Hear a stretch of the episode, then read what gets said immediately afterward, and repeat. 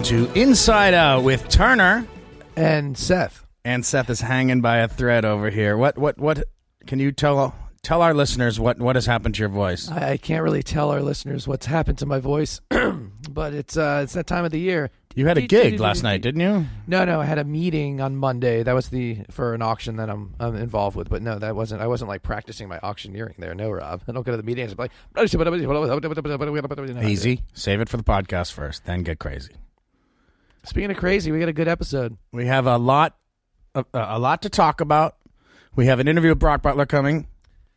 We have the outro will, will include the very first what they covered instead. A lot of buzz on the internet about this, a lot of excitement. What are we going to I'll basically read the periodicals to you, Seth, and you will select the periodical and then I will read uh, you know, an example of something that on that day I noticed that they had covered. Is that is that good? I love it. But we'll save that for the end of the show. We got we got some other business to take care of. Starting with um, Wait, wait. I want yes, to. I want to yes. wish everybody who's on a plane right now safe travels, in a car safe travels, wherever you're going safe travels. Treat your family well. Enjoy your time because it's Thanksgiving. This is Thanksgiving episode, Rob.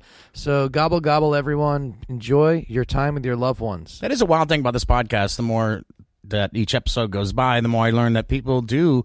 A lot of people listen while they're traveling. So we're speaking to to the folks while you're on the road or in planes, and that's pretty cool. Yep. yep. Get yourself an extra bag of pretzels from the pretty lady in the aisle. But I wanted to talk about T Dog because his Christmas jam has been announced and it's uh, rapidly approaching, Seth. And yes, they- and we are a media sponsor. We're a partner of this event. This is one of the first events that's brought us on as a media, and we'll be back there. But but talk about the event because give a little background first. Who is T Dog, Rob? T Dog is a legendary Atlanta promoter. He used to do the Harvest Festival, The with Harvest Music Festival Yes. in Lafayette, Georgia. Uh, that was where it ended up. It started in Fairburn. It was a more modest uh, festival and was the stuff of legend. And the last two or three of them were in Lafayette. And um, he is just such a enthusiastic supporter of mostly, but not all, but mostly acoustic music. Americana Bluegrass. He actually, He's good friends with Larry Keel. I could go on and on, but um, John Hartford, his last Atlanta plays were because of T Dog. They would not have happened. They were at the Red Light Cafe and they were amazing. Well, I heard a recording of one and saw the other. Amazing stuff. Thank you, thank you, thank you. He does an, an annual hootenanny that for the last five years has been to raise money for Atlanta's Habitat for Humanity. The Christmas Hootenanny you're talking about. yes, Christmas. What did I say? Well, you said the Hootenanny because he does a small He event does- that's a family event called the Hoot. But That's actually bigger than this. It's actually kind of a big event. But this, they have Jim, the ever gracious Jim Lauderdale, who serves as a host and will sit in with everybody and also perform songs. Uh, he's written a bunch of songs with Robert Hunter. There, Deadheads. Check him out. Larry Keel, who I uh, gauzed, That's who I kind of sound like today. and I gauzed him on Jam Cruise once. If you guys don't know what I mean by gauze, listen to the Jon Fishman episode. Speaking of Jon Fishman, Reverend Jeff Mosier, the, ba- the man who taught Phish how to play bluegrass, he will be there. The man who um, who uh, was uh, with us backstage at the Colonel Bruce event, and, and a bunch of other artists uh, doing Christmas songs and that sort of thing. Lots, lots of Christmas songs there, Rob. There's going to be a lot of Christmas songs. Ralph Roddenbery, who was mentioned in last week's episode with Vince Herman, an episode that's getting a lot of really good feedback. Rod, we're not going to be able to live up to that from a sense of humor perspective, are we, South? I don't know. Yeah, you really can't say much. Do you think you think Robert Pillay will go to this uh, Christmas jam? I wonder. Hey, speaking of Polay, did I tell you, Rob? Remember how we were asking for our sponsors on our show? Well, yes, we're very excited to announce. Polay Clark Financial. Uh, they are our first, uh, not our first, but they're our, our, our first long-term official sponsor. They're going to be with us for the next couple uh, couple of months. And just so you know, it's like a boutique music business management firm. They also uh, do finances. They work with the NBA a lot. I do believe uh, the great Isaiah Thomas is one of their clients. I think. I, I don't know. Well, they do, yeah. Like you said, small business and individuals, sport and entertainment. Uh, Eighteen Now with the WTNS bump, maybe they'll get Kyrie. maybe. I mean, these guys. I mean, they're full of awards. I mean, you know, they've got 18 Grammy awards, uh, 11 NAACP awards, and it goes on from there. But but really, like they're they're they're as a boutique, these guys care, Very thorough, very attentive, uh, excellent, and they happen excellent people. they happen to represent uh, uh, the subject of the show as well. Hey, I got a fun fact. Brock Butler, that is Do you want a fun fact? perpetual groove. Yes. Yeah. Did you know that Robert's grandfather was road manager for Fats Domino in the mid 50s? I did not know that. I didn't know that either till just today. Either did Birdie. Apparently, I hear the dog barking. Is she? But you know, taxes Birdie. taxes are coming up. I know people don't think of it until like February or March. But listen, if you're in the if you are a, a small business owner, an individual in the sports, especially the entertainment world, you know, Pole is the way to go. Don't delay. Call Pole. do you think they'll use that? Thanks for joining us, though, Robert. It's very, very. Uh, we're we're proud to be a, on a team with you. Great, great company. I also wanted to mention that I'm writing again. Oh boy, you know what, uh, folks? Let me. uh, I don't have really a voice to talk about this, but Rob writing again really means Rob hibernating into a. Uh, I walk in the office. Uh, sorry, not the office, because well, wherever. Undisclosed location. yeah, wherever Rob is, I don't know. What, so we're. I walk into that place. There, it looks like you know when you see like the crime scene at like not a crime scene, but like the the FBI wall, and they have all the like the lines going from one page to another and a photo and all that kind of zigzag shit. It's like that, but all over the floor at this undisclosed location. And I'm like, what is going on? And he, he's like t- attaching the T to the H E in a way that nobody does. But to be serious, it is not like riding a bike for me. I, I Because you can you can't get on a bike, but you can ride the paper. I mean, what are you saying? Um, I, I it's difficult for me. I, I'm very. I have to go over stuff over and over again. Uh, the great writers can knock stuff out quickly. I cannot. I uh, sometimes can come up with a nice end product, but um, that's why I'm working at. Uh, that's why I'm starting to write and doing a bunch of different stuff. You could. You can go to our website and go click on Rob's reviews. There's a review of the wildfire benefit that just took place in California. It had Metallica and Rancid and Dead and Company and uh, Tim Reynolds, Dave Matthews, Raphael Saadiq, uh, and G Also, um, I'm going to be putting some reviews on showtheshow.com. They just posted my MSG Dead and Company review. Seth doesn't want too much Dead and Company on our website though, so I'm gonna I'll just do one more Dead webcast, probably one from very late in the tour on our website. But if you'd like your webcast reviewed, we're, we were also slated to review uh, Umphrey's McGee. Uh, shoot us an email insideout uh, at gmail.com and give us some time in advance uh, advance notice, and we will consider reviewing them. Do you do uh, weddings and bar mitzvah reviews also? We'll see. We'll see how things unfold, Seth. Okay. Oh, but folks, if you invite us to to a show, please, please put us on the guest list. I had a bad experience, Seth. Did something happen? Keep in mind, I live 40 miles north of the city, and I came all the way into town to see this foreign air band. And now I've had other we've had other points where you know things you know you make arrangements you don't get on guest lists and that's annoying. But at least the, after the publicist come to you and apologize or something like this, these these guys ghosted me, as Great Peacock would say. I got ghosted by a publicist, Seth. Well, the interesting thing is the publicists reach out.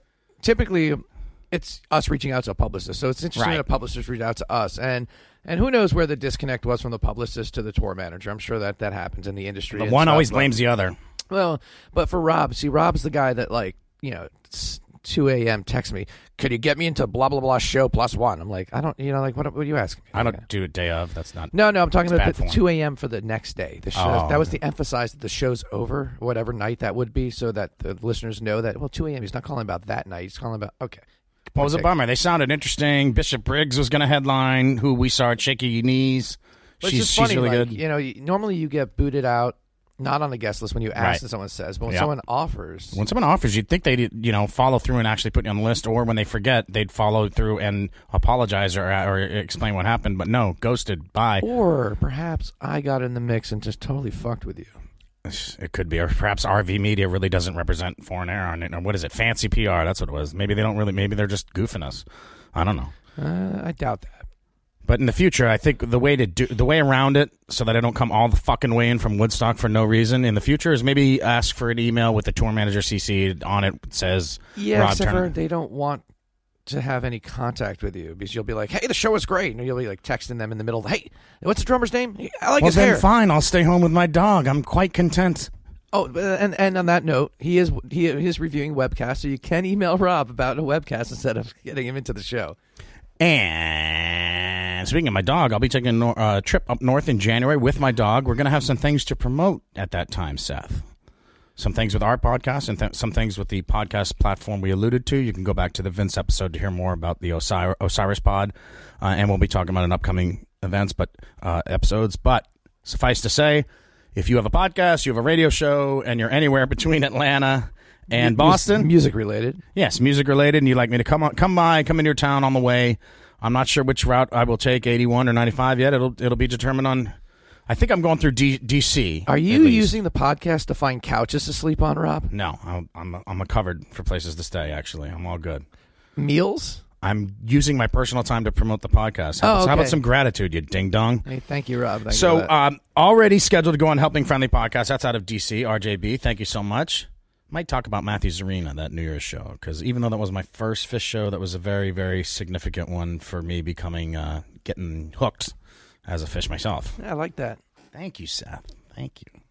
Also, uh, there's a show called Strangers Stopping Strangers. Uh, Stacy Smith does that one. It's a deadhead, dead org- oriented one. Maybe doing a Dead and Company since I have been since I got them on my mind from all this writing. I don't know. What do you think, Seth? I think you do what you want to do, Rob, and you just do that. So email email me uh, rs turner rstner at gmail or the show inside out wtns at gmail or Twitter at rstner if you'd like to discuss uh, me being on one of your shows. So now let's discuss our interview subject, Brock Butler, who we both have a long history with. He also was a guest on a show several months ago, which is a short, uh, short Voodoo Visionary one, right? Uh, I believe I forget. Um, but it was a quick touch base with him, you know, uh, as Perpetual Groove was touring. Now, in the time of this interview that we're about to hear, about to hear, uh, he talked about their their new album that they were thinking about doing. Well, since then they did a crowd fund, and they got the money, dude. They got the money for their album, and they're going at it. And that album, the amount of money they made.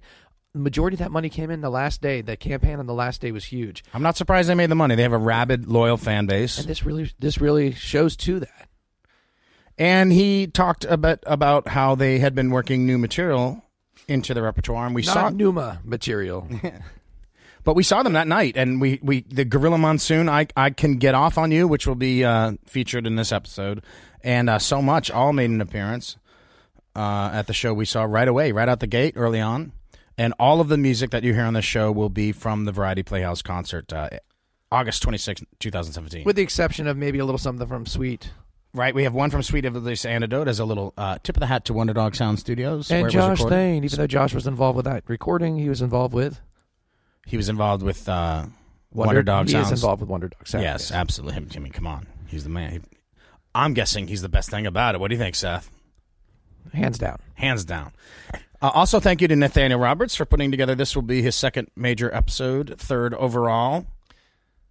Yes, thank you, Nathaniel. Thank you, Harris, and thank you the whole Harris. WTNS team. Harris Sullivan, uh, working closely with me on the reviews as well, and just a great guy. We're, we're becoming good buds. And by the way, I've been a bad Bostonian, dude. Dude, what's his last name? Sullivan. Sullivan, yeah. Sully. Why are we not calling him Sully? I don't know. I've been away from Boston too long. That's disgusting. You sound absolutely disgusting. Hey, Veterans Day just passed. Speaking of Harris Sullivan, he is from a very military family. God bless the Sullivans. So many of them have given so much service, and that's true courage, by the way. So back Service on the Brock and the uh, on the perpetual groove. It was a nice discussion. Brock really un, uh, unveils a lot of uh, a lot of the deep. He lets us in. He lets us in. It, uh, yeah, he, he goes deep. No, I mean he, he really does. He shares a lot with us on this one, and I appreciate his comfort level that he's comfortable enough to just share it like that. that he's was, he's was- been through a lot, that young man. And and I ask the listeners when you listen to this, please take a step back and put yourself in his shoes, put yourself in other people's shoes. Maybe there's someone out there that you can relate to. Maybe you relate to Brock, or maybe you can relate to him through someone else. If you can help someone else out by sharing his story, um, there's something there, and you know, Or- it's, uh, it's challenging. It's If challenging. you if you have a problem and you're thinking about whether or not to deal with it, maybe also consider that other people in your life who are being impacted by the problem, maybe that can help inspire you to, to get the help you need. Brock got the help he needed, and and uh, on during the interview and off mic later was very very effusive about how much it's changed him in a positive way. Would you say, Seth? I would say, Yeah, excuse me, I would say, you need to get some help on that damn voice. well, you know, why don't we help by giving it a break and letting our listeners listen to the interview with Brock? Let's slide on over to backstage at the Variety Playhouse and hear Butler.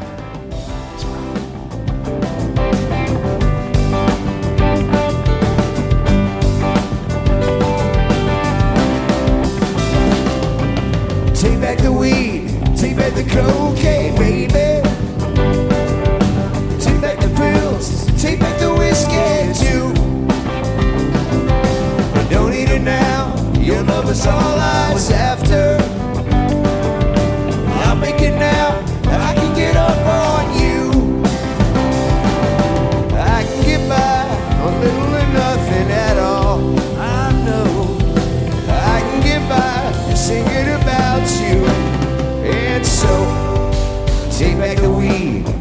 the cocaine, baby. Take back the pills, take back the whiskey too.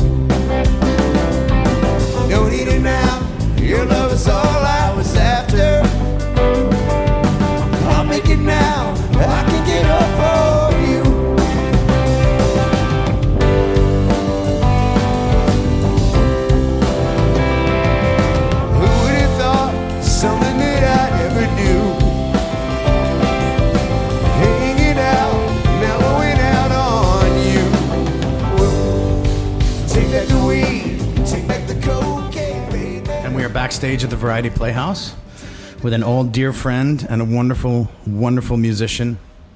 Go ahead, Seth. Ladies and gentlemen, Brock Butler. Hello, hello. How's everyone doing? Excellent. Doing really well. And typically we like to start with. Go ahead, Seth. No, I was going to say is that I, I've been to the variety, and I got to say it's looking really clean. I don't know if it's just because of the remodel, or was there perhaps some butler service this evening? Oh, boy. Don't feel obligated to laugh, please. It only encourages yeah, him. but, uh, that was, uh, It's better that. when he's not doing it when you're in the middle of saying something. So I'm just trying to get it out. You told we talked Right, about this. it Rob. We talked about I this. mean, you could also, you know, flip that on its head and also say that there's a relatively clean butler in the house too. yes, and that's good to. It's a good sight to see. Very much so. Indeed. And you've been coming. We want to talk about some recent things before we go back to the original days.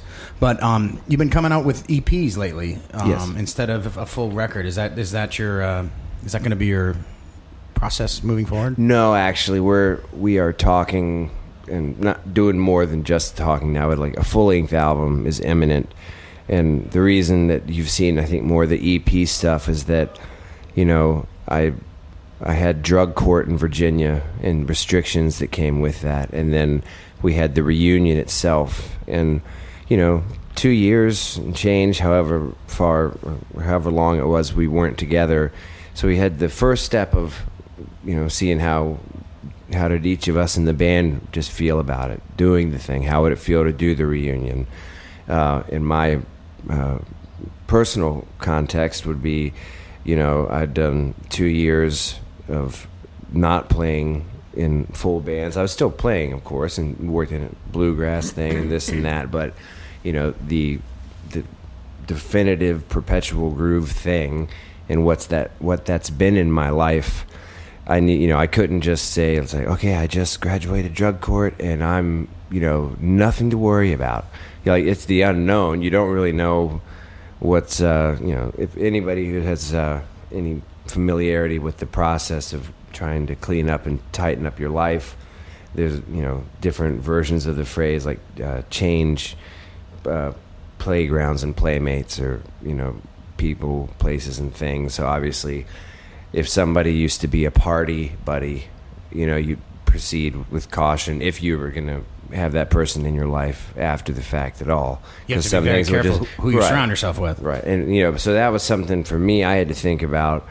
But I was never afraid that, you know, if I were to walk back in and start doing a show, that it would be all these external factors that I was just going to fall back into a complete mess as a result of where I was. It actually, for me, I made that my motivation to say, like, yeah, well, some person might say I have to change people, places, playmates, and playgrounds.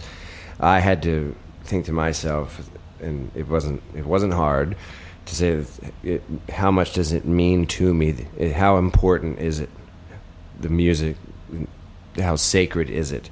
It- So instead of the thing to fear, like, can I do this without it being, you know, jeopardizing the improvements I'm trying to make? but rather uh, that you know this is not something I would ever change or cut out of my life. It's not the source of these things. You know, it, it might have been intertwined for all those years, but uh, really playing those reunion shows, uh, stone cold, sober, sober, sober, and uh, and it was amazing. You know, I wasn't. I didn't feel uneasy doing it. I was, you know, it was. It's the source of much of my gratitude to that it's still here and able to to be done. And I want to get into all that, but I'd love to get through the early part of your career. Okay. But before we do that, also, just how many songs do you have kicking around? And, and, and so, you, did you guys have an idea of a, of a next record and maybe an Amberland to celebrate the release? Uh, I don't know. A lot of people, Yeah. I talk to, the, I'm out That's- there, I'm on the fan side No, of the show. no, I hear you. A lot of people want that Amberland. and and again, the, you know, Amberland. If you uh, addressing that specifically, that that was something that you know, we again like the same reason that instead of me after the reunion show immediately saying like, okay, it's time to make more albums, more this, more that. You, you know, dipping my toe into each thing. So it's like first we did the single for Paper Dolls and saw how that worked. Everyone's getting along. That's fine. I still haven't fallen apart yet. If that was for concerns of the other guys, maybe it's like, is he going to come back first real fresh and then be uh, a liability? So then we get to the EP, and we you know a few more songs. Cairo. So yeah, exactly. And then you know to compare that idea of you know to going from a single to an EP to a full length album, from a two night reunion show to proper tours, things like that. I know what we have discussed is that uh, we'd like for it to be. We're, I think we're going to view it in the sense of we. I've never heard any music I've ever made on vinyl. I've never had that pleasure. Interesting. So we want to uh, create and shape this record in that format of what is the length of a vinyl and how will it function as a side one and a side two kind of thing. So I mean that's where we're at. We're talking about what we, what do we want to do? How do we want to do it? And you know, we're, there's uh, there's been plenty of like Facebook types of comment threads and stuff like what songs would you like to see on the new album and stuff and and there are some that are just uh, really beautiful songs from our earlier you know our entire catalog so we would we'd like to have you know some familiar favorites realized in it but we also want to uh, have it be a lot of new fresh material as well. Now, well on approach though, for going into the studio, what is your thoughts on going into the studio? Is it are you looking to do something in a capacity of tree sound, or go back to your earlier days in a more mellow environment like We're- Wonder Dog? And then um, we're the actually gonna side too. we're gonna set up. Um, we're gonna record everything we do, even the pre-production stuff, the writing. You know, we're gonna get together and we're gonna write all together. So, if you take it like the song "Best of Anything," for example, I wrote that uh, in the immediate wake of the the last groove. I just did quotations with my fingers for those of you listening at home. Air, air quotes. So you know that the content of those lyrics, and I and I wrote that song and had it, you know, pretty much framed up as it was, and then same as we always do. I was like, guys, I got this idea, and then there's one, th- you know, Matt gave a contribution, and it's it's one note, but it's just one little voicing on the change, and it totally brings it all together and things like that. But that was, of course, that song had the entire length of our hiatus. For I played it in a solo capacity and this kind of capacity. Adam's been writing up a storm. oh yeah, his new project is. Yeah, I mean, it's just and and really every you know, if if you're to look at the what positives might have come from this situation of when the when the band was not uh, all together. So when they did Ghost Owl and things like that, and um, I think that Perry stepped up and worked in a lot of ways, and I think uh, maybe um, even he found that he has his skill set is so much more vast than he might have thought to. Because if you have a group of people, you kind of count on it's like, well, I'll do this thing, and and then Brock will bring this thing in, and this, you know. So when to be you the, begin, the- to you be the begin, front man, begin to become determined by your role. Exactly, Right. and I, and I think that in uh, eliminating those roles and having a completely blank slate, as it were, so uh, so you bring a song like "Best of Anything" after you've had this time apart, and that it came together it, just super quick.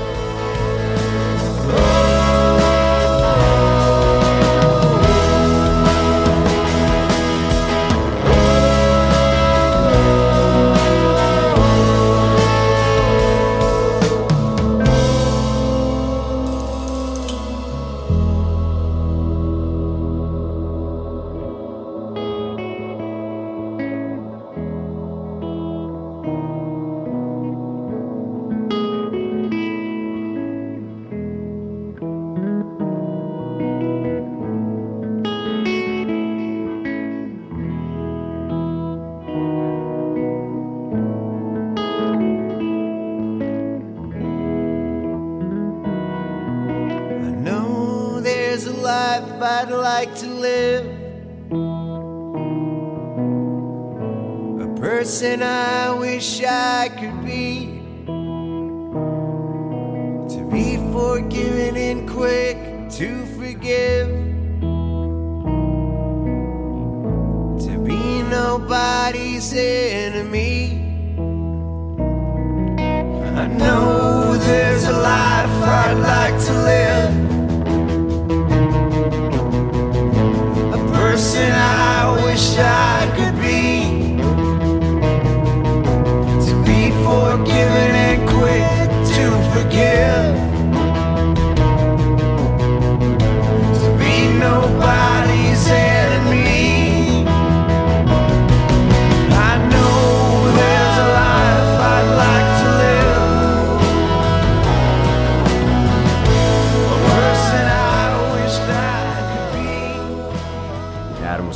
some stuff yesterday. He sent it to my phone, and I was listening to it in the van. And uh, so, right in that method, like he's got this idea of a song and some lyric ideas, and I immediately, just real quick, I said, "Oh, this is really great." And I was like, you know, this idea might be far out, or this one. But like, what would you think about? And this comes back to the, him finding his voice. Like he was always very reluctant to ever sing. There's a, a funny story when uh, back in early Savannah, we w- wrote uh, uh, "Breeze," falling asleep to the breeze, and the idea. It's like I'm always, um, I've always been a huge Beach Boys fan. I love bands that have vocal rounds and the people willing to do that. It's and in as far as perpetual groove had been, been easy for me to say. As far as perpetual groove had been concerned to that point, pretty much I did most of the singing. You know, there wasn't a, a point where someone say like, "Oh, that was a Matt song," or "That was an Adam song." Like you would say, "Oh, that was a Bobby song," or a Jerry song, or whatever. Yeah. And uh, Which I want to add, no matter how good a singer you are, it's it's difficult to carry the whole load vocally. Yeah, and and also just in a creative sense, you know, it, it to know now that uh, and so breeze it was supposed to be a two part thing. You know, it was supposed to be like he's supposed to go falling asleep to the and before he resolves, I come in and go falling asleep to the breeze, and they Yeah. you know overlap on each other. So we practiced it. We're working on the song. We go out to Cagney's, this little bar, and we're getting ready to play it and uh, I don't know if this will even translate well only in audio, but so I'm over there writing this part of the song. The chorus is coming up, and I look over to Perry, smiling, ready. We're gonna do this thing, and all he's doing is just shaking his head, no, like he's not gonna do it. and I'm just kind, of, I was like, wait a minute, you know, and I look, and there wasn't enough time, so then I had to do it like this. I went like. Falling asleep to the be falling asleep. To the, I had, you know what I mean? You like uh, organic overdubbing. Yeah, right. I mean, I had to, had to do something, and and uh, and now that's not uh, an issue anymore. That he's he's really open to uh, to putting himself in there uh, vocally. Well, he sang in Ghost Owl a bunch, right? Right, and that's what I'm saying. I think that that's one of the, the silver linings Right. to for whatever Sure. the the negative things or That whatever. more of the personalities on the table Yeah, and that was some, that was some way that maybe he would only have ever developed that part of his.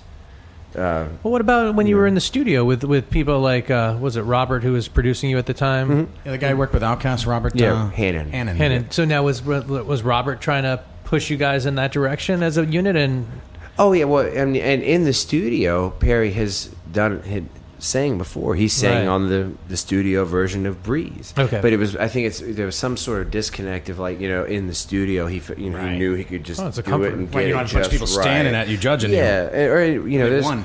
Well Chad was and- there so and- he was and- getting but that it. even added more to it. It's like you know I've you know I always believed in him. It was um I, I, he's, he's, he boy. has a really nice voice, and I, I was like man if you know if you just do this thing and like it would just bring the whole thing up.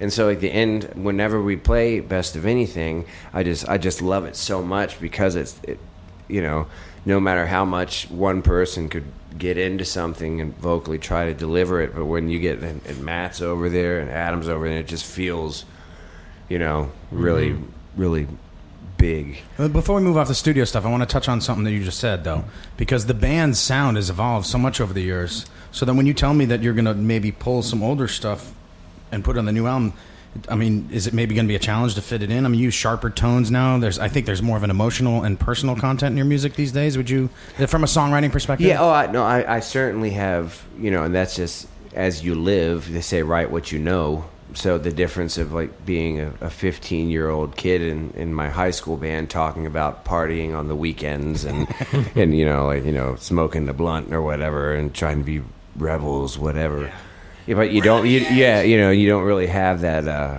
for better or worse, the the the knocks that come with living and you know heartbreaks or falling in love and these kinds of Debt. Li- yeah, sure.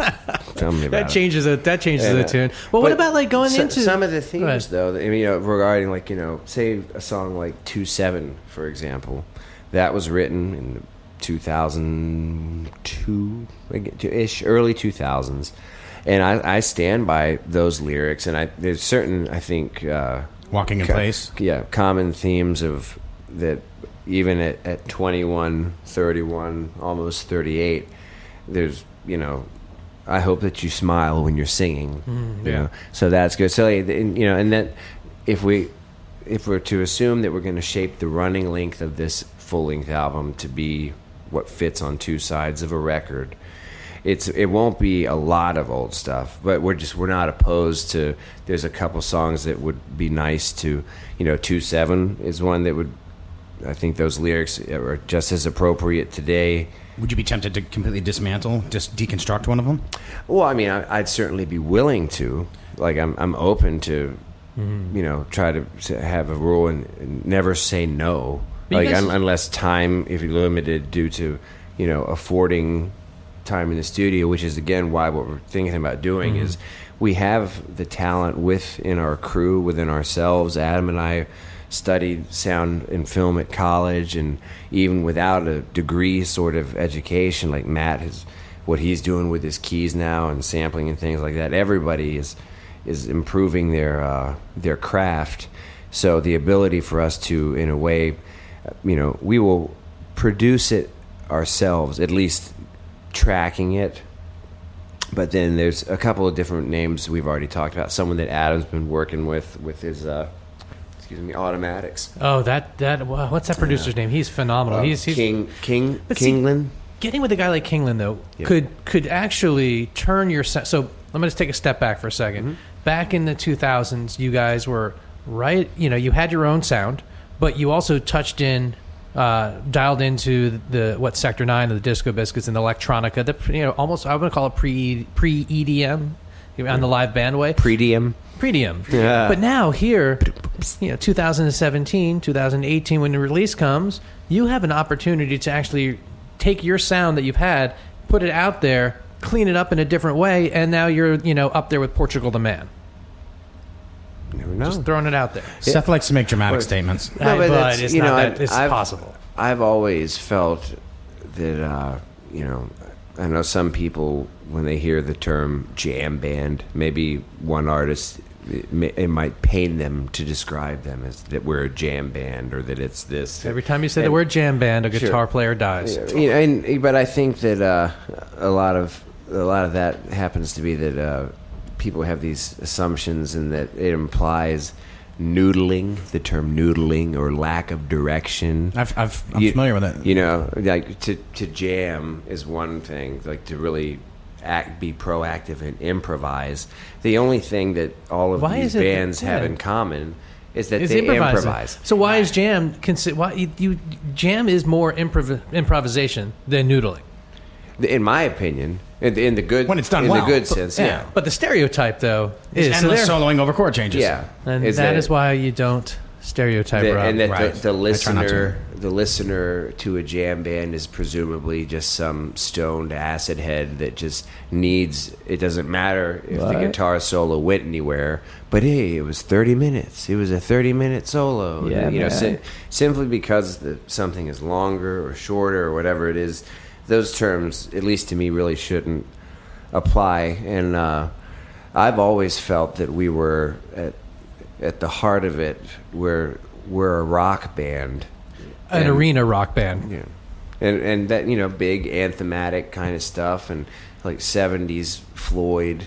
You know, if if someone asks who's a uh, uh, an influence on me. Like I could tell them that you know, oh yeah, Paul Simon, Steely Dan. But if you turn on a P Groove CD, you're going to be like, But there's also I don't hear any. Paul There's also Simon. Fela Kuti. There's also Sure. Secret Yeah, Machines. it's every oh, any and everything. Like I'm I'm influenced by all sorts of things. But if I had to actually say the the one thing that you know, any guitarist, I imagine their ego, they want to be kind of like I sound like only me, and it's just. But you know, Well, your there's biggest a- influence though was Dave uh, Gilmour. And well, Yeah. your you get bigger on a influence was the guitar. Energizer. Is that the Bunny. mommy? Have you ever heard our, the term "kill mommy"? Yeah. Where's the musician that you are most influenced by? At some point, you have to stop listening to. Was that your mommy? That's a yeah. Joni Mitchell. Oh yeah, and that's you know I'm and the reason that you know the the lap steel that's on the stand Yeah. next Right. to me is because I watched the Pulse DVD and the song High Hopes. Yes. and the way Dave go. I mean, that's why I, beautiful. was like, what is that on the stand there? I was like, I it's not a, it's was- not a Did we- pedal steel, it's a lap steel. We talked about that that Pulse Yeah, CD did, last time. didn't we know were- it was- you know what I mean? So it's like there. I would say that's probably the most direct thing where I saw I saw him have this tool. I loved that sound. And Kimock? Have you seen Kimock play Of with course, it? and that was good. You beat me to it. You got to the next step there, and then Hey, uh, Rob, chill out, um, man. I know, I'm chill out. and then so I love Steve. You know, so I was into Pink Floyd and the you know the kind of first you know comfortably numb and the the hits, the Mm-hmm. the stairway to heaven of any band's particular catalog, Right. And uh, then a friend of mine, we went down to Jazz Fest in 2000, it was 2001, and I got to see Paul Simon for the first time, which was amazing. And boy. then I went to Tipitina's and saw Steve Kimock play, and it was a set that started up some around 1 a.m. and wrapped up at about 7:30. And when I say it went from one to seven ish, I mean that they began playing Right. and the music didn't stop. They didn't play a song, stop, and start another song. Like it went. And time all- disappears. All, oh yeah, and With it- Kimock. pit- pit- Oh, oh yeah, yeah, yeah. It's happened to me on Jam Cruise, it's happened to me out uh, west. at- At uh, Avalon, yeah. you know that song? Yes. Yeah. and uh, that that's what they closed with. And I it was I thought my head was going to explode in the most wonderful way. I was like, how are they going to? And and that was where I finally saw he, that he also kept a, a lap steel, and that that kind of touched. He that had, when he uh, had- he had the, that bass player, um, And he had the other Alfonso, guitar. Alphonso Johnson or Did you Alfonso have Mitch with him, Stein right? on the other guitar? Oh yeah, that's yeah. At this Okay. point, that's what this was That's that the era. band. Yeah, and he had And he uh, had a little Tool influence. So it was like Wes Yeah. Montgomery Yep. and Django Reinhardt Yep. dipping their toe in Tool. exactly Sick. Yeah. Oh yeah. I went to four of those, but I didn't. Oh, he br- he definitely brought uh, a really cool element, and that was actually one of my another part that I noticed. Of, you know, it's called the Steve Kimock Band and this thing, but I watched for this one point, and uh, and he was over there on, um, you know, he's playing his guitar too, and the the Tool influence and effects that you're talking about. There was this thing going on, and I realized I looked over there. You know, and uh, and he wasn't under the spotlight. You know, and, He does not care about that. Kimock deservedly so. I mean, he's glorious, soaring guitar, but there's this thing going on over there, and it was um, what's his name? Mitch. Mitch. Mitch. And he's just locked into this thing, and it's it, uh, an effect called a ring modulator that I was familiar with, and he just locked it in, and just like in a zen kind of way, just doing this like. He's the best counterpoint guitar I've ever seen Yeah. with. And, And- plays with my favorite musician in the world all the time. And that's what I mean is that like without this, you know, what Kimock was doing, if you had taken this thing out of it, Right. I It wouldn't was- be working. exactly. Right. And it was really, uh, really cool to see. And I and I've actually been uh, quite fortunate, and I've had the opportunity to play with Steve a number of times now, and like be it with Everyone Orchestra Yeah, yeah. or on Jam Cruise. Has he sat in with P- P Groove? He's never sat in with P Groove proper, no, but there was. It's gotta happen. I think Jam Cruise six. He and I were in the jam room, and we both had our lap steels out, so it was double lap stealing, and and uh, That's a real lap dance right there. Get, stop with the quips and get me a recording, Seth. uh, uh, Charlie Miller has them. I'm Charlie's sure. the man. Yes, even he though I work, terrific. even though I do work every single Jam Cruise, Rob, you know that I, they do not give me music, which I- I'm gonna I'm gonna call Jam Cruise out on that. I think that Jam Cruise should give all of their staff access to all the music. I mean, they're working, might as well share the love. I, Mark, I- I- listen. I, hold Charlie Miller in just as high regard as a lot of these musicians. He is Oh, he's so cool. supported the musicians, supported the, the fans. There's so many recordings out there. I tried to get his Are you ta- attention Charlie, at uh, talking about. Madison Yeah, yeah. Square Garden when I got the night I went in for Baker's Dozen. I could Yeah. see him. He had the same seat every show. Yeah, heard, right by the was soundboard. Yeah, he was just right, Which is right. to the right of the soundboard there, Good. and I. But it was just Charlie, Charlie, and I was just up there. But uh, Meanwhile, that, that was the night that everyone thought they were going to do the Charlie and the Chocolate Factory. So everyone's yelling Charlie that night. All right, let's go on the Wayback Machine, Seth. Come on.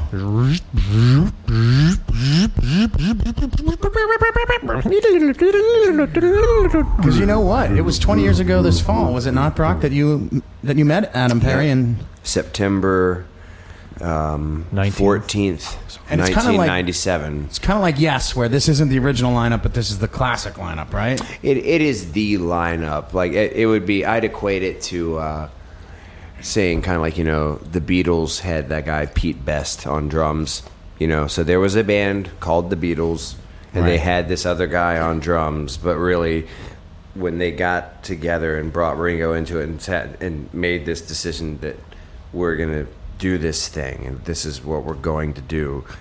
So as we came time to graduate from Savannah College of Art and Design, uh, Joe Stickney, who's an amazing drummer, like uh, I thought that this was going to be where it all ended because I just couldn't imagine finding someone that I got so much out of as a as a drummer.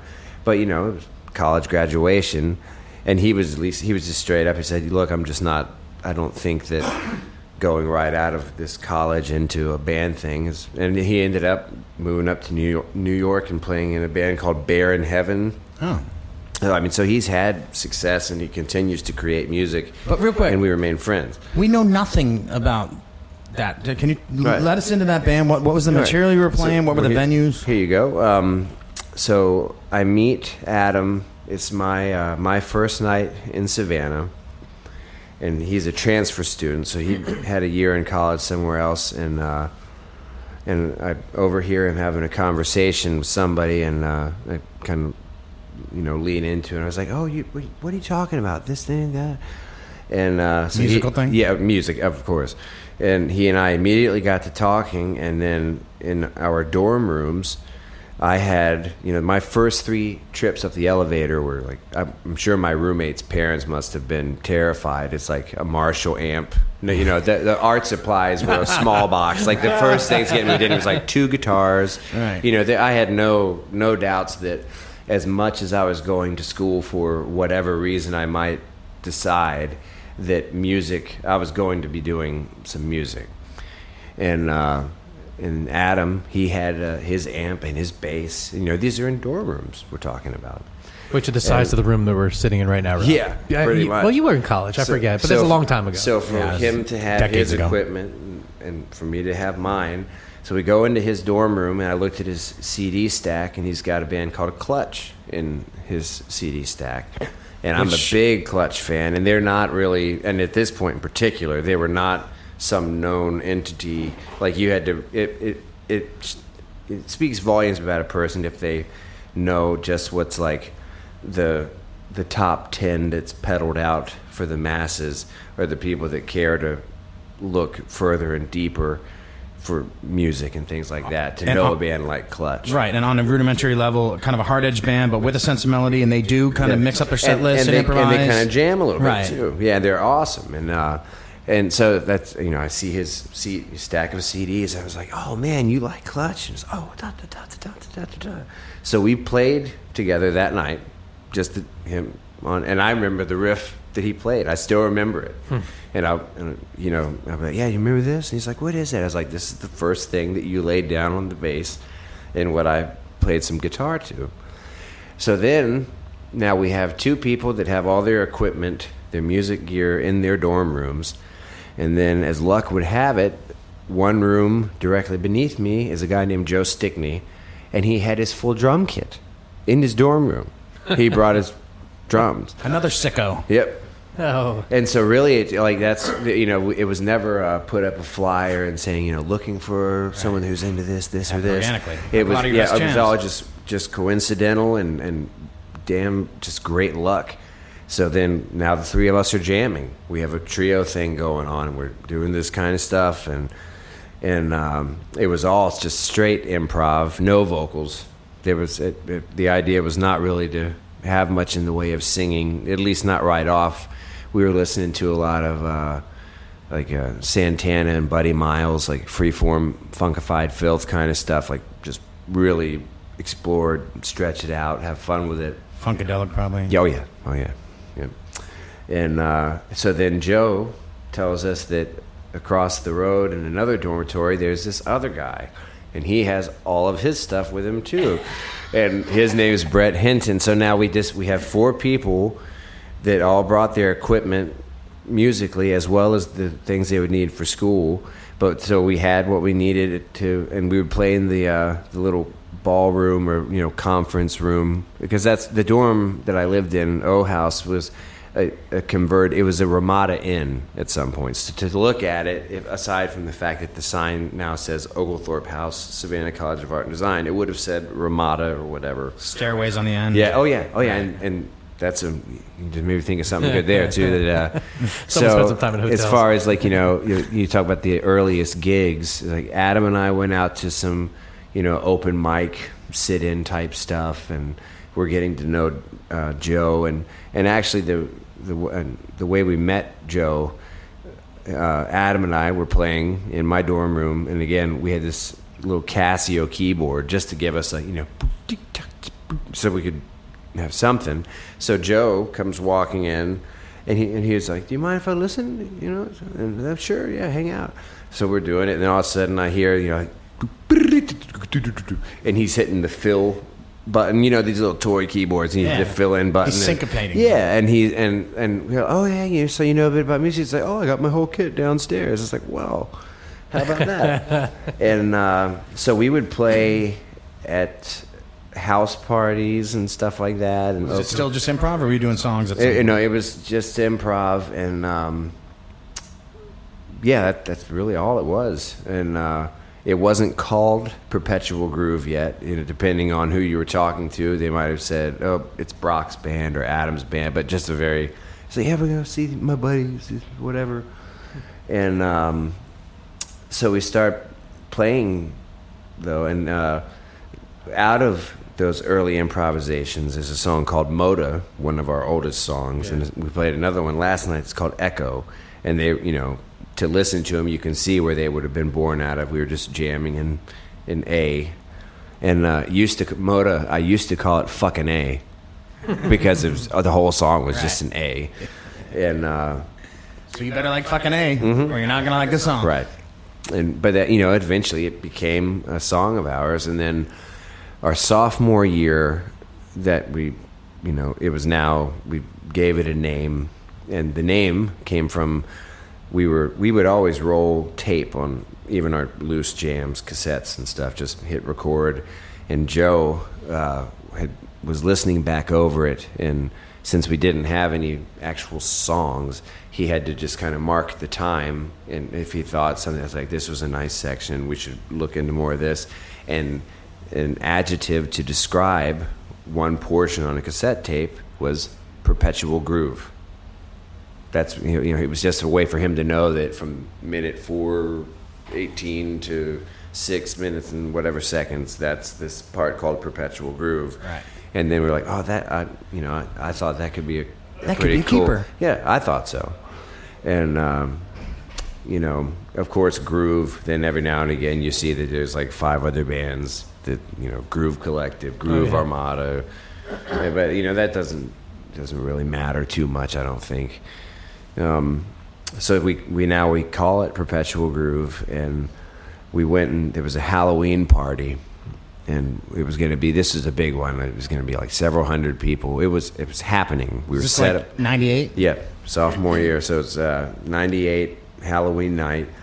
And um, we have all of our gear set up on this, you know, back porch, but these old southern Savannah houses. It was very much like a stage and a fenced in court backyard thing.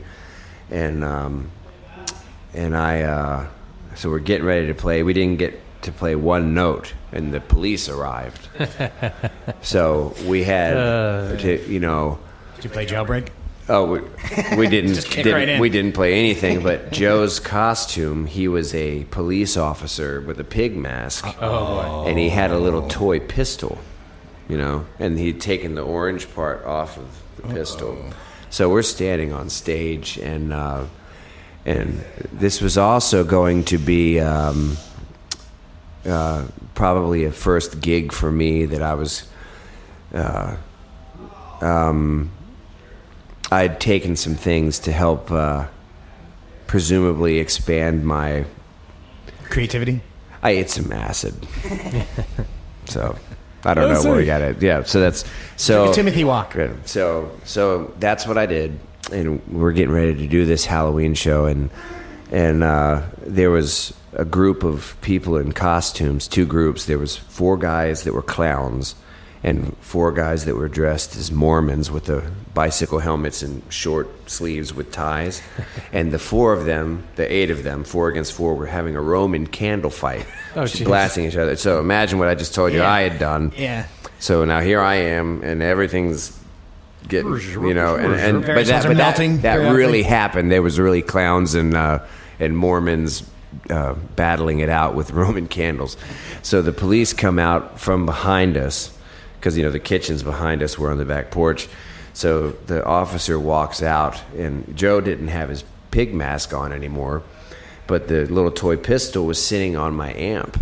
So you know the police come out the back there, and uh, they're like, you know, this is this is over, da da da, like the fire hazard. You could do this, blah blah blah blah. And then the one officer looks over my way, and he was like, "What is that?" And he's grabbing, going for his side piece. Yikes. And I'm I'm looking, and, and my natural response is uh, I wanted to be like, "Oh, it's just it's, you know, it's just a toy." And he was like, "Oh, da, da, da." and I said, "Look, look, it's part of his costume, you know, whatever, whatever." But that would that would have been the first engagement where we were calling it Perpetual Groove. What an auspicious beginning. We didn't get to play one note. And uh, I know other band that had s- a first failed Halloween gig on uh, for their start. yeah.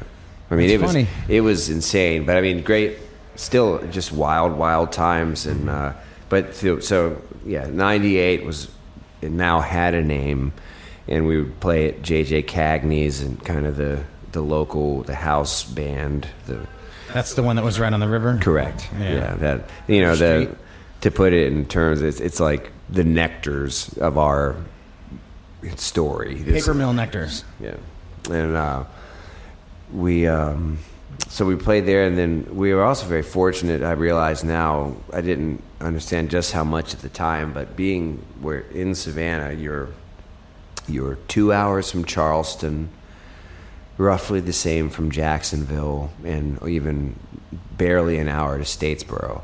You have three college markets that are all, if you're a full time student, you can still go and hit the market of College of Charleston. You can go to Jacksonville, you can go to Statesboro. So as a band, we were able to go and play these engagements. And, you know, the band was Yeah. starting, the name was starting to get known out there, and we, you know, pretty popular in Charleston and things like that.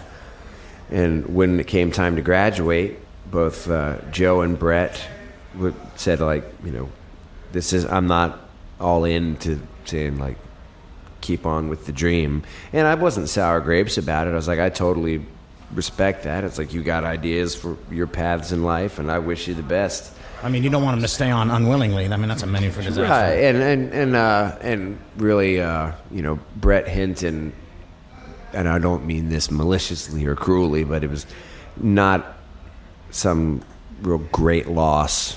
You know, he he was the buddy with the keyboard, and and uh, and so I where I thought that oh this is just terrible, Perry man. We've had you know so we have such an opportunity. This thing, I think it's special, and I really wish that it wasn't falling apart.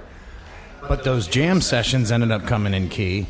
And what I love about it is that Matt McDonald and Albert Suttle were both active military at the time. That's that right. correct? And so that's I was hosting an open mic at Cagney's, and this is classic McDonald. So he approaches me and he's just like, "Hey, man, it's like I really like you know you, you play really well." It's like I played the keys, and he goes, "I was just talking with your boy over there." I was like, "Yeah, Perry." He's like, "Oh yeah, yeah."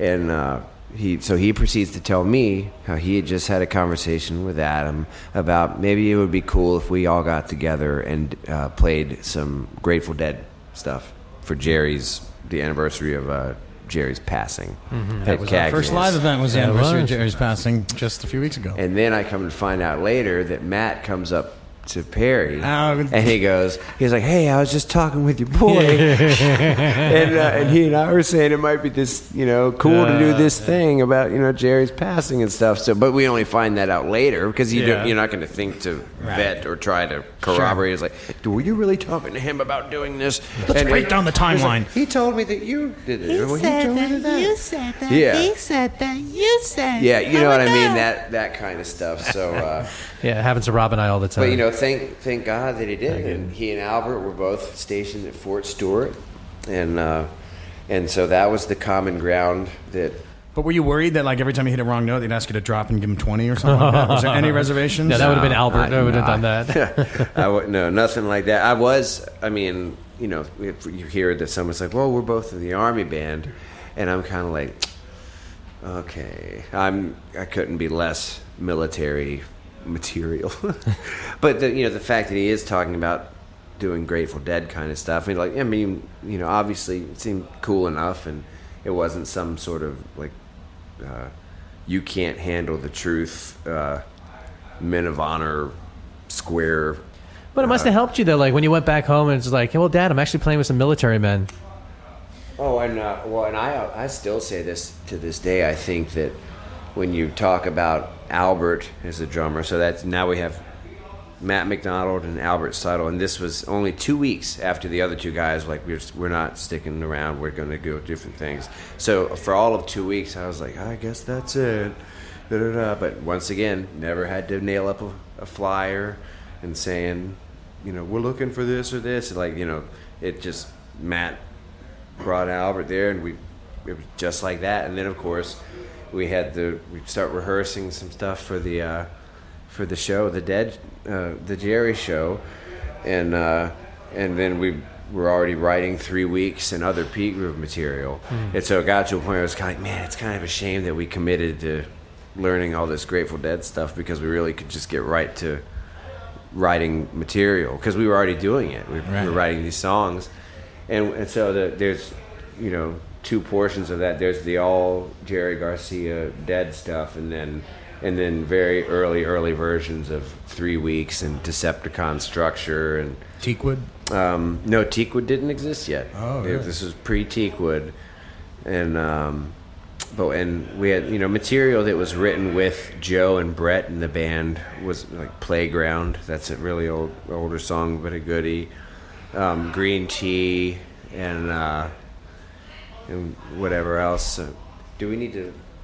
It's uh, it's I don't well, have headphones on, Yeah, no, so- we, there, there's some. We're we are backstage, so that that ambiance will be there. Rob always loves that ambiance. by the way, Lousy, inconsiderate jerks. I think you were at one point alluding to how Albert's military training maybe is part of what makes him a reliable. Well, it, where we are in the spectrum of things, so you have Albert, who's literal like uh, drum uh, marching band, drum corps, army band. He's very, you know, and you know sometimes maybe even to a point where almost a little too stiff. And then I, on the other end of the spectrum, might have certainly been too much of a space cadet. Not, you know, in the oh, I'm just exploring, but not uh, using that as uh, some avoidance of saying like, oh, we don't need to get too craft. You know, it's supposed to be rock and roll. It's supposed to be this. So I'd like to think that in a way that we've all pulled our the other towards a way like you know get a little bit more humanity in his playing instead of straight like thinking just in terms of you know you know four bar phrase and this time signature to that time signature. But when I talk to him I, I try to uh, talk in terms of emotional context of like you know this part think of the song like this is where like a, a wave of water or cool water goes through the music and you know explain it to him in that terms and then there could be other things where i didn't have the vocabulary to to say what I might have wanted in a song. I was like, you know, I just I want it to be more instead of like do da da do. It needed to be like mm, do, do. so. Was, and then he could say to Matt Hurst like more emphasis on the downbeat. so we're just kind of like learning where the Yeah, other is yeah, coming yeah. from, and then you know Matt and Adam, of course, are they're in that spectrum as well.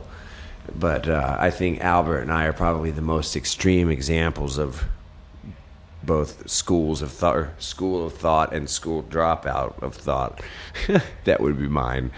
And you guys don't you- you don't always know where or how long you're going to improvise, right? Oh yeah, not at all. I mean, and that again, this is where it comes to, uh, you know, I might get carried out of myself, so or go so deep in a jam that I'm lose track of time and don't really, you know, and you know, it can go one way or the other. Like some nights, you know, if you're a little tired or whatever, and you're thinking, it's like, okay, you know, we'll get up there, we'll, we'll get this show done, then we can get some rest and whatever, and then and then. uh so you get up there and you're like, oh yeah, surely that was that must have been 15 minutes, right? Or it's like, you know, must be we were right along. And then he was like, you telling me that that was only seven minutes? Like being aware, keeping time, and being aware of the time when you know to really open yourself up to really take it out for a spin.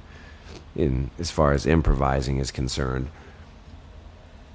but that's you know we've we've all learned together and uh, as far as the writing part of stuff like writing the songs and things like that and you know and adam like he you know he has a lot of lyric ideas have come from him and i might have ultimately uh, given the input to say like hey, what if we flip it or you know the phrasing of it and or maybe change the wording somewhat but like you know he he wrote the words for andromeda you know if it's been with love the things that you've done and uh i don't know there's just there's a nice balance between us i think and um and everyone brings you know there's things that matt brings to the table that make uh, that i know now that in writing a song that his ability to uh, create tone colors and samples and sequencing and stuff like that the um,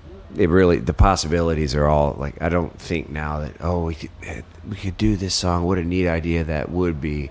Like we're really able to pull a lot of things off because of how capable everybody is in their But one thing that respective struck me about you immediately, and, and and I knew it when I first heard it. I knew I was like, I'm going to remember this riff mm-hmm. forever, and it's true. Uh, of all these big bands that I listen to in this genre, one of the most distinctive riffs is that three week. That yep. yeah when did you come up with that? and you know i had i couldn't tell you how long that riff was stuck in my head and when i say stuck it's because I, it, it it hadn't manifested through my fingers yet. I hadn't written the resolve mm-hmm. to end it. Do do do do do do do. It was just da da da da da da da, da. and it uh, it was just in there up Would there you say up it was there, kind of up there. perpetual in your head? Yes, Yeah. indeed.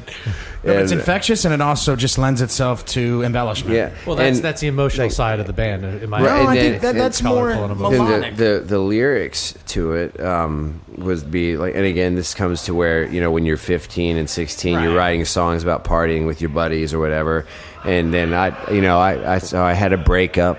You know, at this point, I everything was going right along to the way I this you is thought my, you had it made. yeah, exactly. And so like I, I met the you know you go to college and that's where you meet the girl you're going to marry. That's the story. That's how that's how it's supposed to go.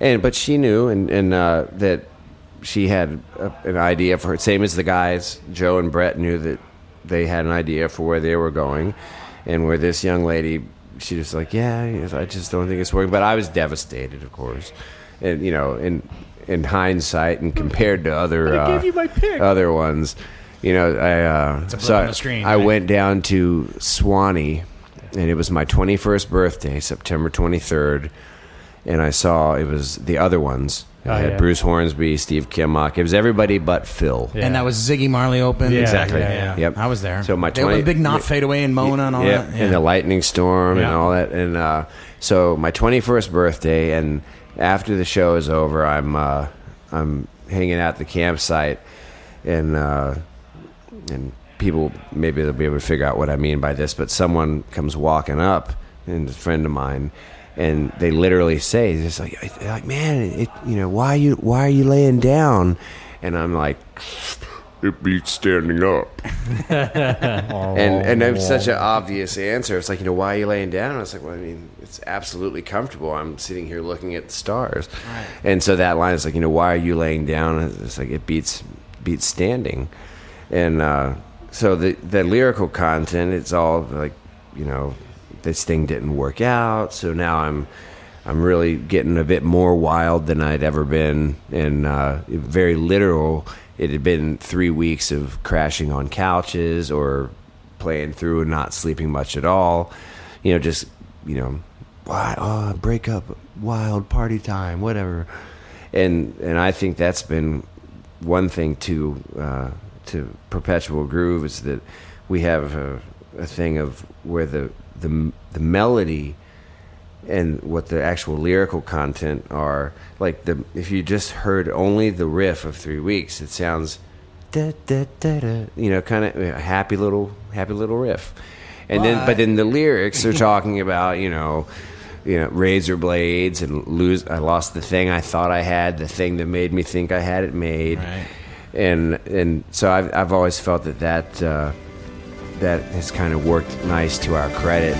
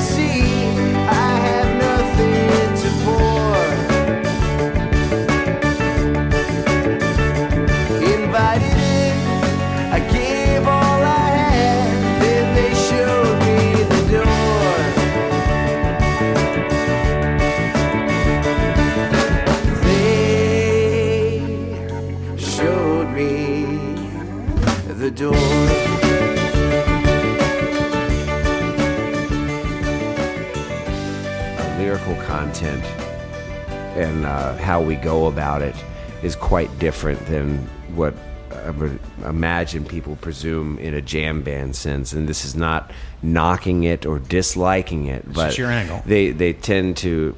Uh, uh, some a lot of bands, you know, kind of like you know, Phish and moe, and and they they do things that are phonetic. They're fun. You're like, I am a pinball machine. I can ping pong pool cue or. I often think the lyrics are to offset intricate music, kind of a Zappa thing. Yeah. Where the music's so intricate that the to, to make it more palatable, the lyrics are nonsensical. Exactly. Because if you have intricate lyrics and intricate music, it can be too right. much. But for me, I just and even and you can still hear it in the earlier songs, like you know we're talking "Falling Asleep to the Breeze" is a song about monkeys and silliness, and again, this is 19 to 20, 21 year olds who still don't have a lot of life experience to draw from, and it's not that since that time all of a sudden the only thing I write about or have to be profound or whatever else. It's just You have more Um, wisdom from which to draw.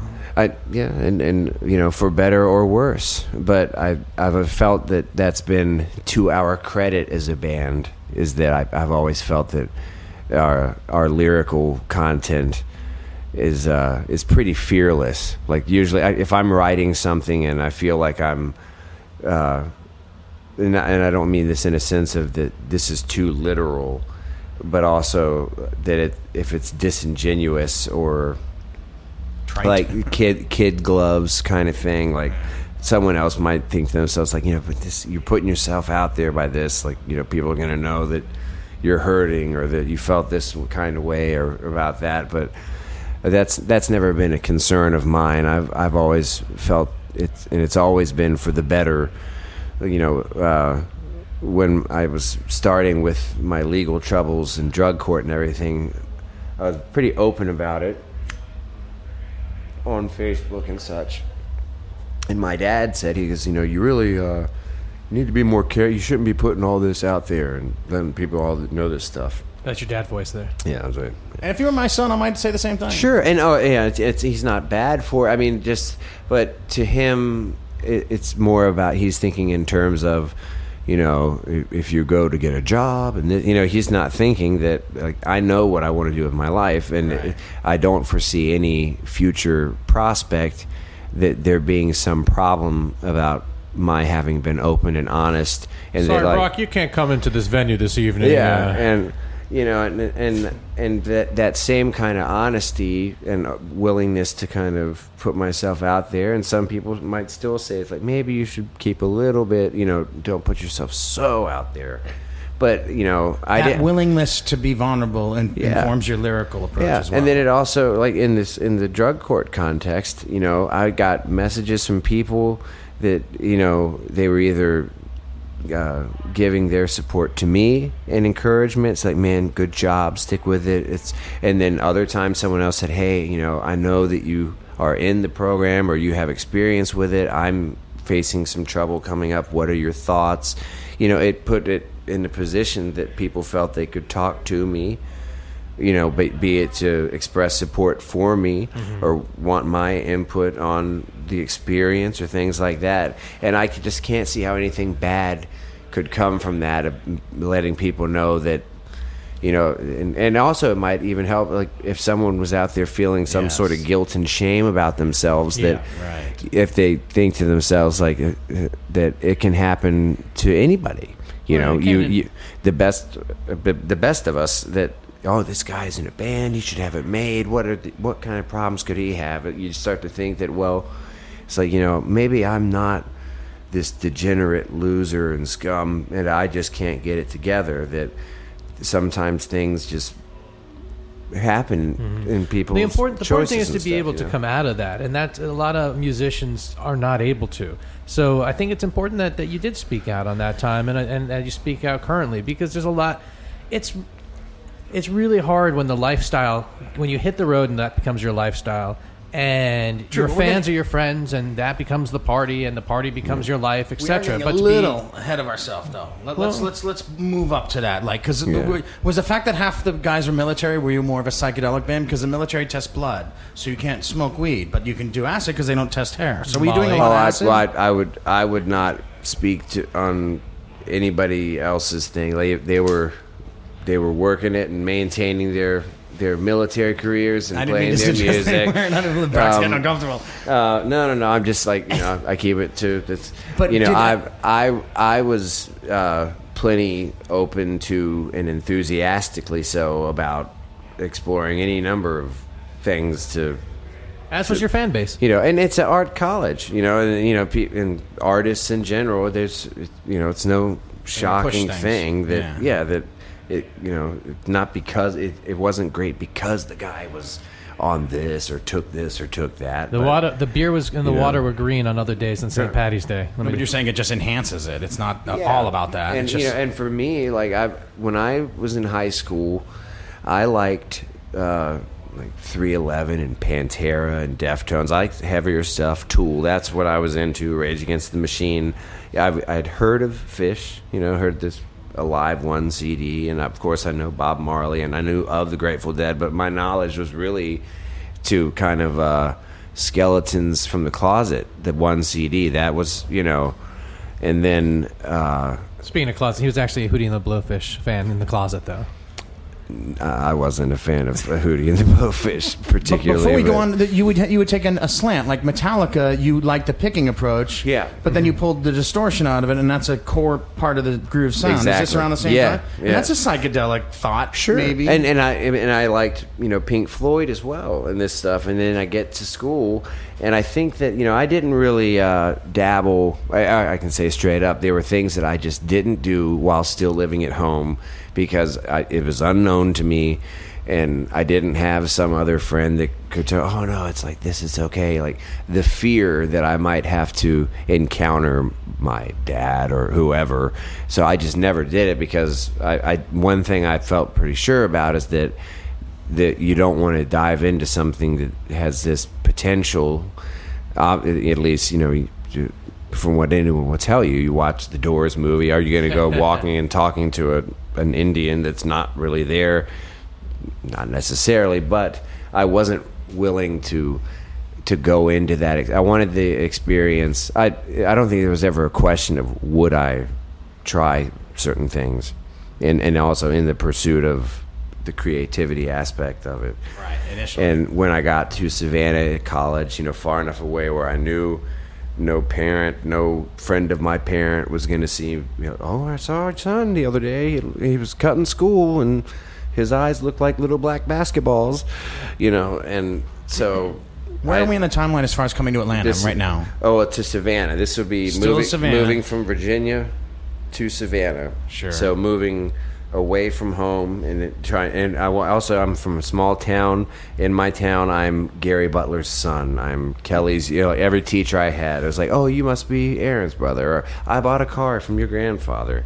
I wanted to go somewhere and figure out who I am as a person, where I'm not someone's son or someone's this or someone's that Sure. and and that went hand in hand with feeling uh, free enough to explore in some of these things.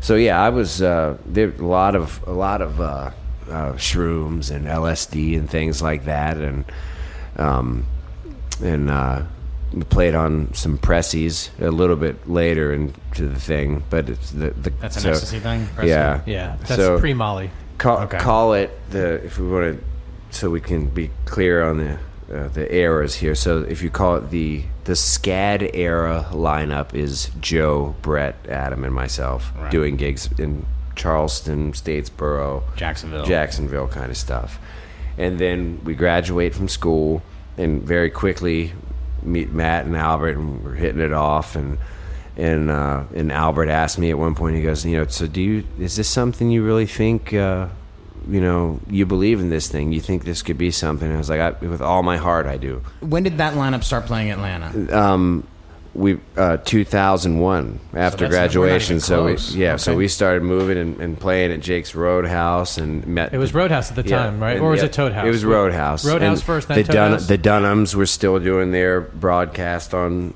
whatever night of the week it was. Yeah. Sunday night, Which And- they gave a lot of bands their start. They were. Oh, they made they they. I mean, on a personal level, not the best thing, but the big picture is the scene, and they were yeah, huge. They, they should. Yeah, they should we would never. have these weekly gigs first at the Brandy House. it They- would they be wrong to not talk about their their importance of and they would broadcast Yeah. live on Yeah. Sunday nights, fifty thousand watts. Yeah, and, let that's you in, play. in and the guys Atl- would, in, play in the. Atlanta area. That's a that's a big deal. Like I don't think I realized it at the time uh, that just exactly how much it was getting it out there. And keep in mind we're this we're probably one of the very last eras where Mm-hmm. there was not any social media. Like you know, it actually cell phones. Even like the the guy at the bar was oh that's the guy with the cell phone. It wasn't that everyone has them. It was like the, the Nokia cell phone Mm-hmm. had kind of thing. So, boards. That was right. it. Yeah, Yeah, and that even Message that boards yeah And flyers. Message and, board and flyers. uh, mail, mailing lists, Right, physically like But snail really, mail. to me, what I notice about the effect of that,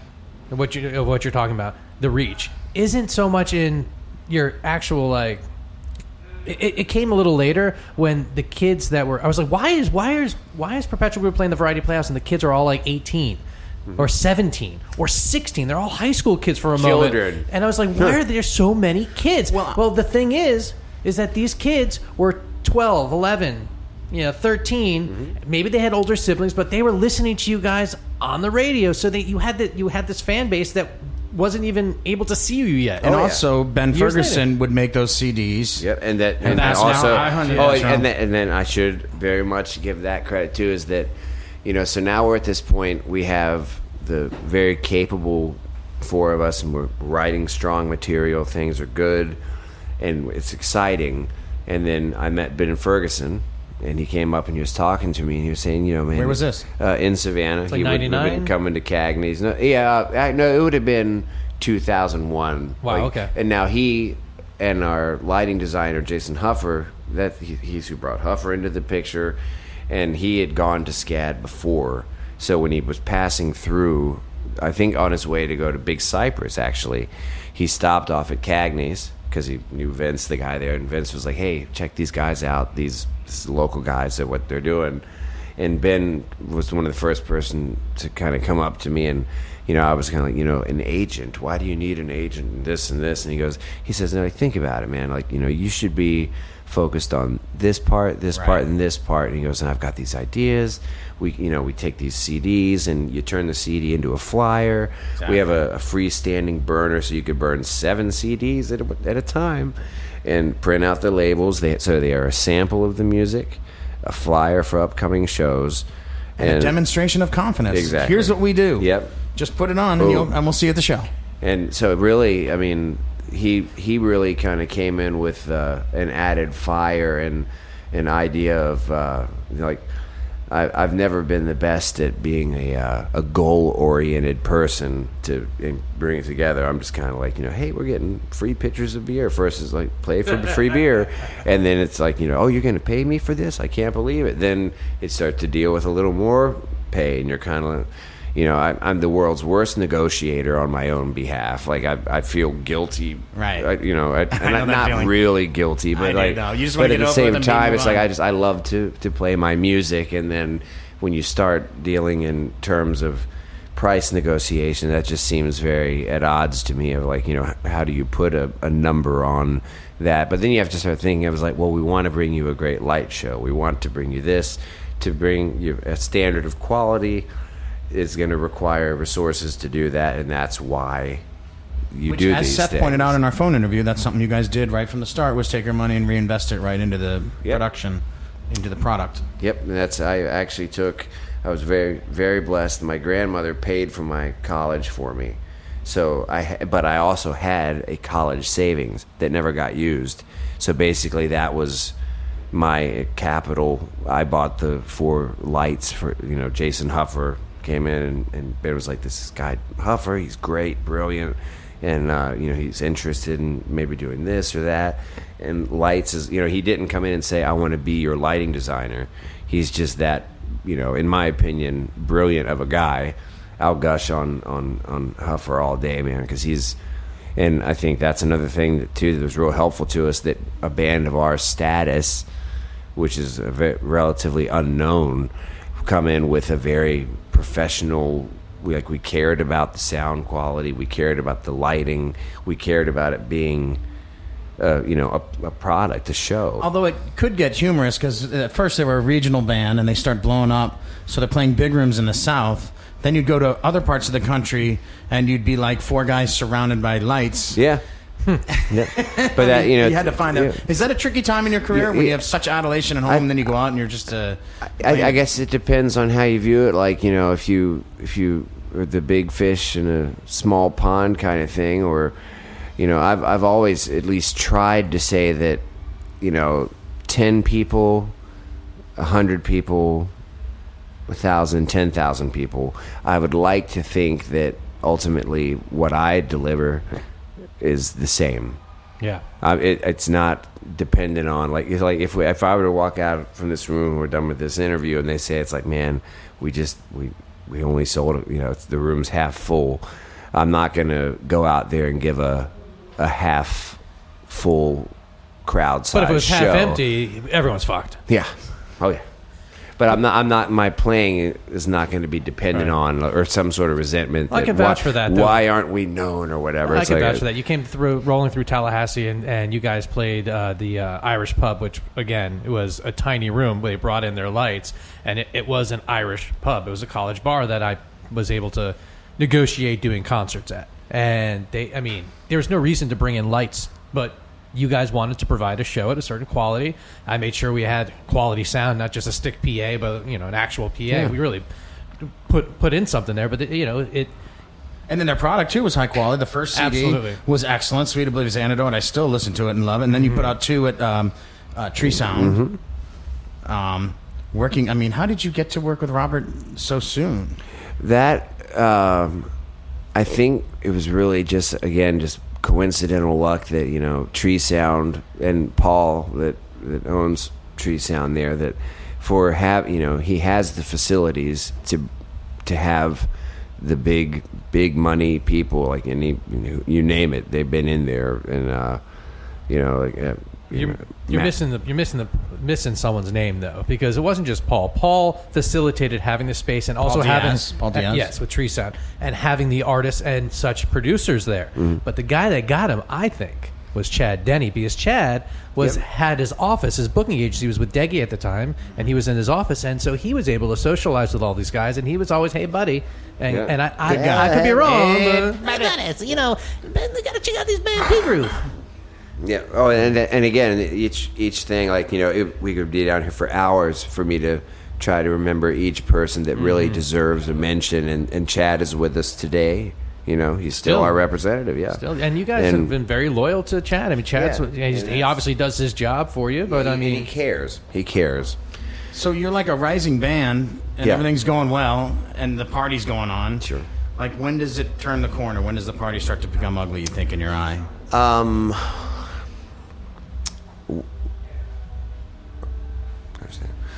Um, when does it turn a corner? Was it a gradual thing? Like, oh, what, very what were much, very much so. Like you know, and I think that I've always kind of had this thought that uh, you know this is this is what guys in rock bands do.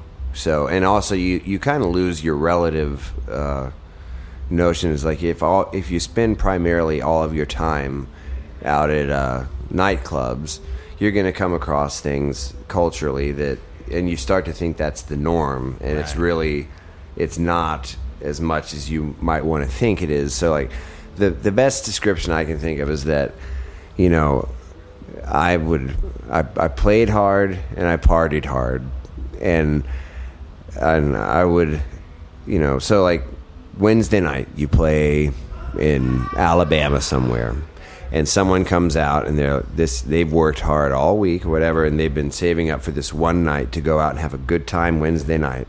And then Thursday morning, they nurse maybe their hangover, or whatever, and then they get back to business. They get back to work, functioning, keeping it together. Now, meanwhile, we've gone on to the next town on Thursday night where there's a different person who said, I've been waiting all week to come out and cut loose on Thursday night. So I was keeping pace with people that were having their big blowout the one night of the week, but I wasn't uh, discerning of this or that. I just, I just was keeping pace, like just and party, were party, a- and You were able to though too, which is Yeah. not, not everyone can. But you mean you you I referenced the Energizer Bunny before, but you kept going and going and going and going. Yeah, and I think sometimes that might, you know, not maybe it wasn't great that I, in my opinion, uh, pretty decent functioning playing under like the man. I was like, how could we like? I know uh, someone will say like, I know how we were feeling down there. It's like that when we took the same thing. It's like we don't know. I don't know how you do that on stage. You know, the actual guitar playing uh, is just really deeply ingrained and feels as natural as talking. Like we're improvising right now. We're talking to each other, and it's just like humming, but through my fingers. It's, You know, funny, I- it's funny you say humming because that's something that I always found that um, you could do. That was one thing that was unique for your band is that you can hum to the music. Uh, just a side note It's the there. melodical content. Uh, Melodic content. But uh, what you said though about the party, about you know every night the blow up, you know Mm-hmm. how As a, do you feel like that's something that for a musician that you just got to go through, or is it something that you sh- that younger musicians should no, I mean, be aware I, of? I, I, oh, I, I think certainly be aware and be cautious of it, and uh, you know, and it. If you have this idea that you know Keith Richards and these people that are infamous and notorious for their you know uh, Keith Moon and you know all the, the people known to be wild, and it's kind of funny. It's like if you watch the movie The Doors, you know when you're 16, you're kind of like, yeah, Jim Morrison, so cool, man. Like he was this rebel and doing this thing. And then after you've worked in the business and in a band for many, many years, you watch that movie again and, and you're kind of like, you know, man, Jim Morris, he was kind of a, a jerk, man. These guys are trying to just get things to happen. It's like, how would I feel if we went into a studio and any one of the guys came in and it's like, you know, a pale reason hides the infinite from us and starts throwing TVs around and stuff. Like, the, you know. No.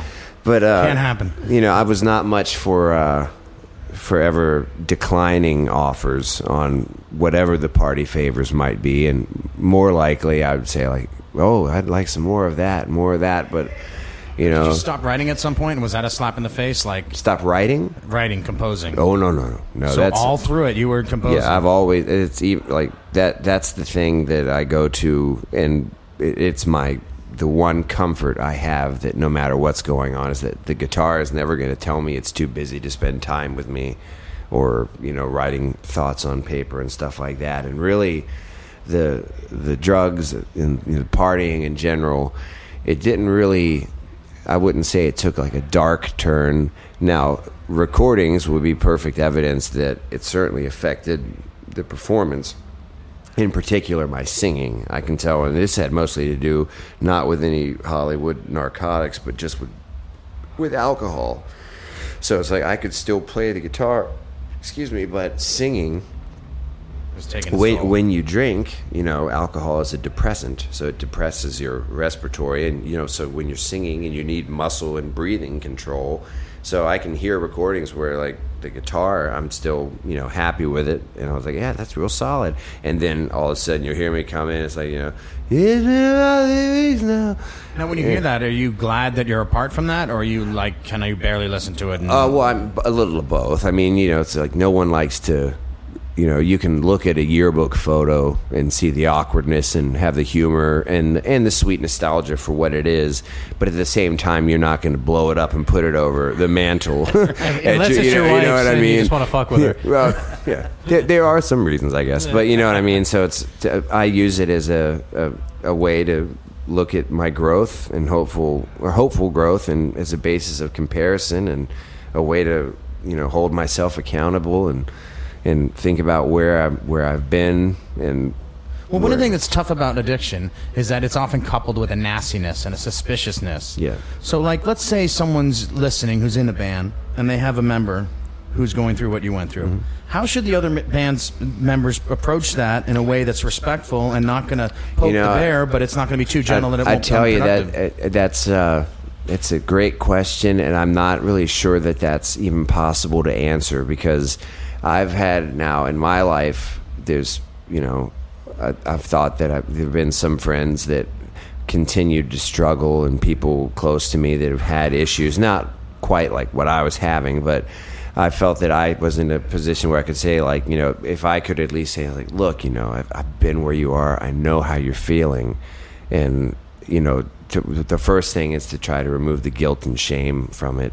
And same with the lyrics, the things I write about. It's like putting it all out there. Is that you know to be if you're vulnerable and you let it out there. Maybe one person sitting at home and they they hear this these lyrics and uh, they they maybe they get whatever small bit of comfort in knowing that they're not alone in their loneliness. Kind to of what extent thing. do you think it was a disease for you, and to what extent do you think it was your weakness? Um, as far as the disease concept, I have a, a how I view it is it's a I think I understand why in a therapeutic sense they have to start off across the board and say you're an addict is an addict is an addict like you know if you if you that one drink will lead to this lead to this lead to this and in my experience thus far I've come to equate it more as a food allergy. So like I think that some people are predisposed to maybe certain drugs are a bigger kryptonite or the only kryptonite than so it's like you know I'm on the the marijuana maintenance program right now. It's like I wouldn't tell you right now that I am abstinent sober and for a few reasons. One is the people that choose that path deserve the utmost respect because it is it's it's difficult. I've done it you know I, you know a year and a half I with absolutely nothing. But uh, you know, I'm I'm I still I smoke, and I think that uh, that that marijuana doesn't even belong in the conversation when you're talking about these things like the opiate epidemic and this kind of stuff. I think actually that uh, not only if it is in the conversation, it should be addressed as a way to therapy to get people off of it. I think if you know if people could have access to to medical good marijuana and not feel bad about it.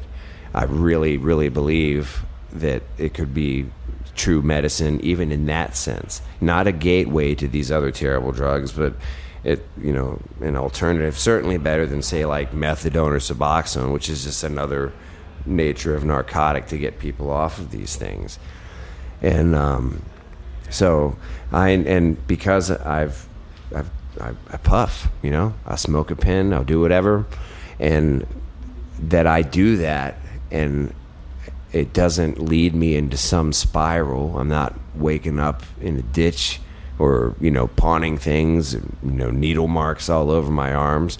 It, one thing, you know, maybe it's the exception, or maybe it's just such a subjective thing for people that you know, there's no way to say it's like you're uh, to your question of like what what would you say if people needed to approach somebody about it it's always a case by case basis and depending on how far gone someone might be i needed drug court and they're the most strict of guidelines and that meant i couldn't even have nyquil because that could throw off the drug screens and it had 10% alcohol in it like i needed uh, at least a year of a complete hard reset to get all these things out and get my brain chemistry back What was that like the first couple months of that? That's it, detox, it was right? yeah oh yeah i mean it's you know it depends detox in one way it you know if you're addressing a specific drug there's the physical dependency and when if you feel sick without it. And that's you know if someone's on heroin or on pills or whatever that that's the big part of things. It's not that somebody just wants to continue to stay high. That's that's where it turns dark is that like you take one thing because it might be a stimulant and leads to productivity or expanding in arts, you know, that kind of way. But then the the thing with things like uh, painkillers and other ones that deal with uh, emotional stuff, like uh, the Xanax kind of things, that what you're really doing is you're you're just rewiring your brain.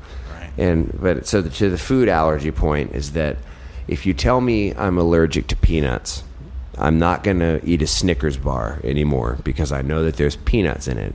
But I'll still eat a Kit Kat or a Milky Way because the chocolate wasn't exactly the problem. I think that some people are just kind of like, you know, maybe one person's really allergic to poison ivy, one person isn't. One person's allergic to peanuts.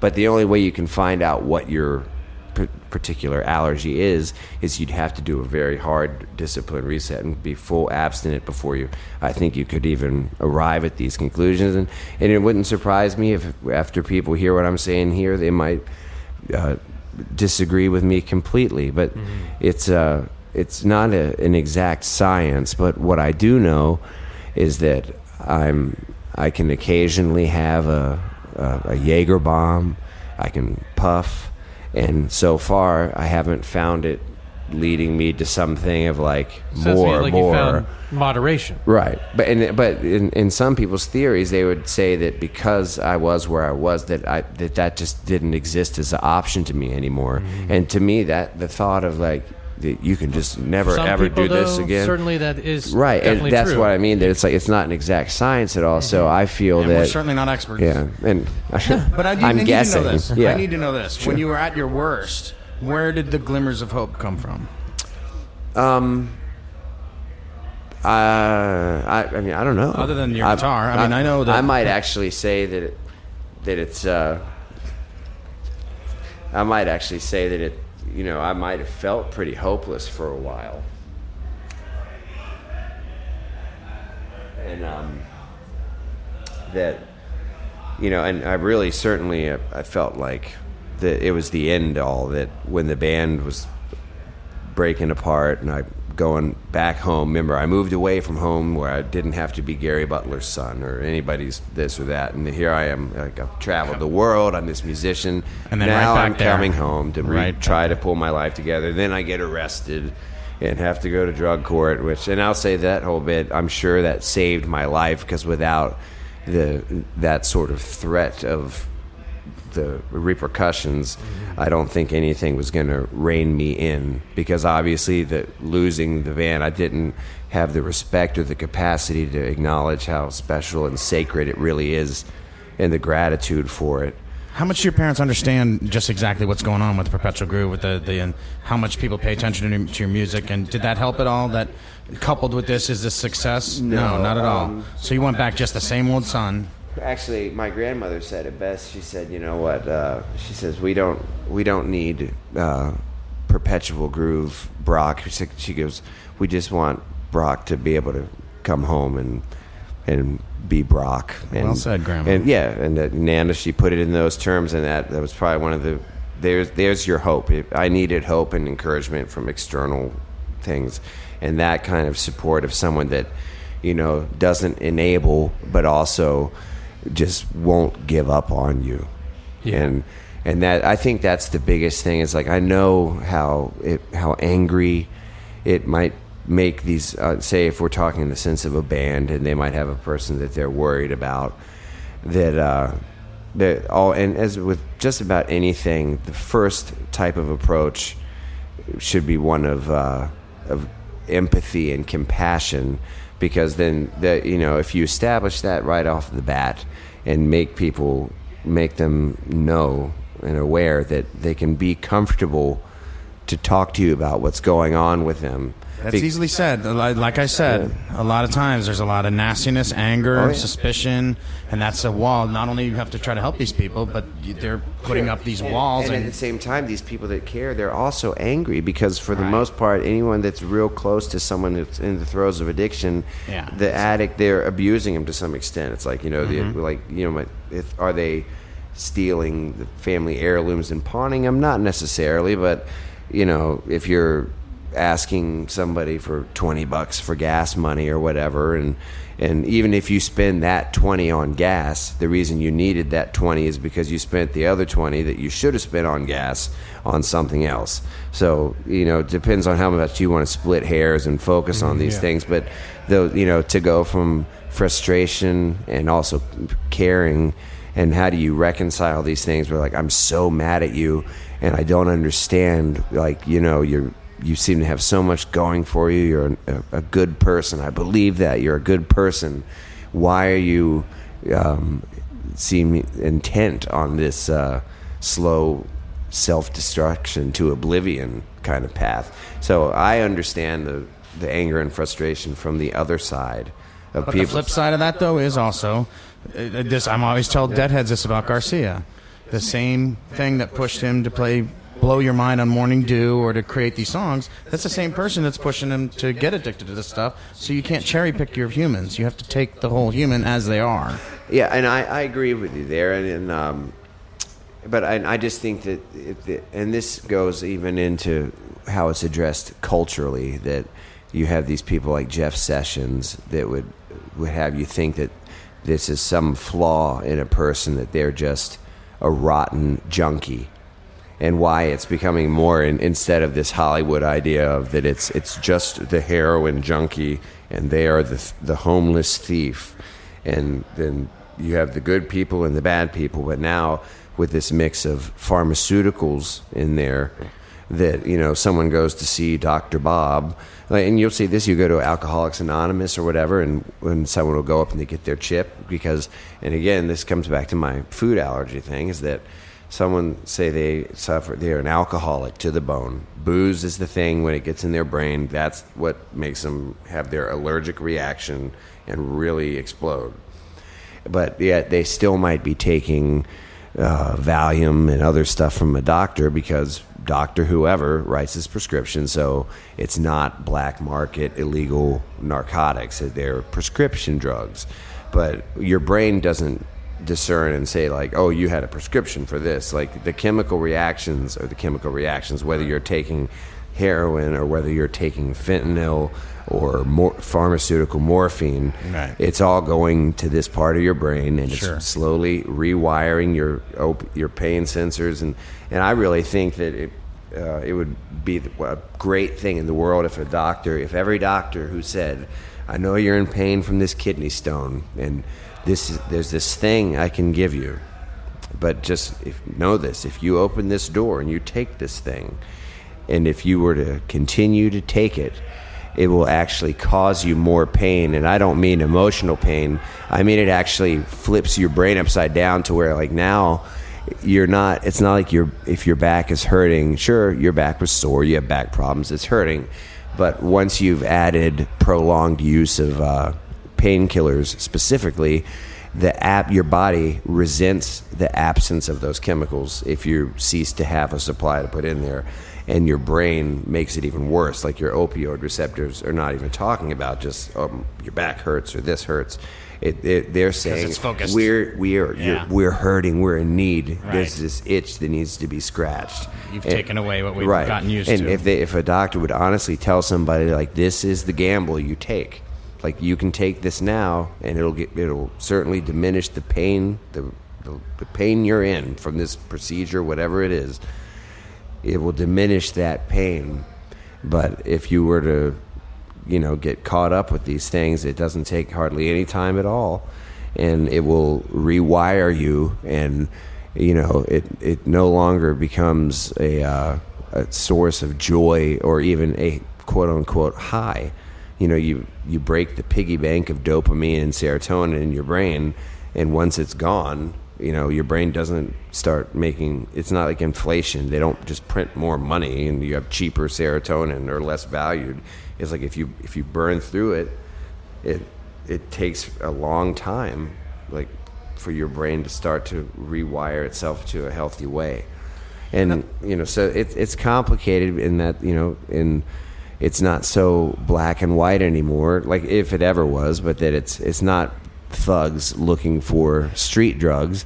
The path now that seems real common to read about is this person they went in for some procedure and they got percocets or whatever they got from the doctor and or, or pain management and that in itself is kind of problematic because any prolonged use of these things is what starts to do that to your brain so then all these restrictions come in or something changes with their insurance whatever. Now they don't have access to this medication anymore.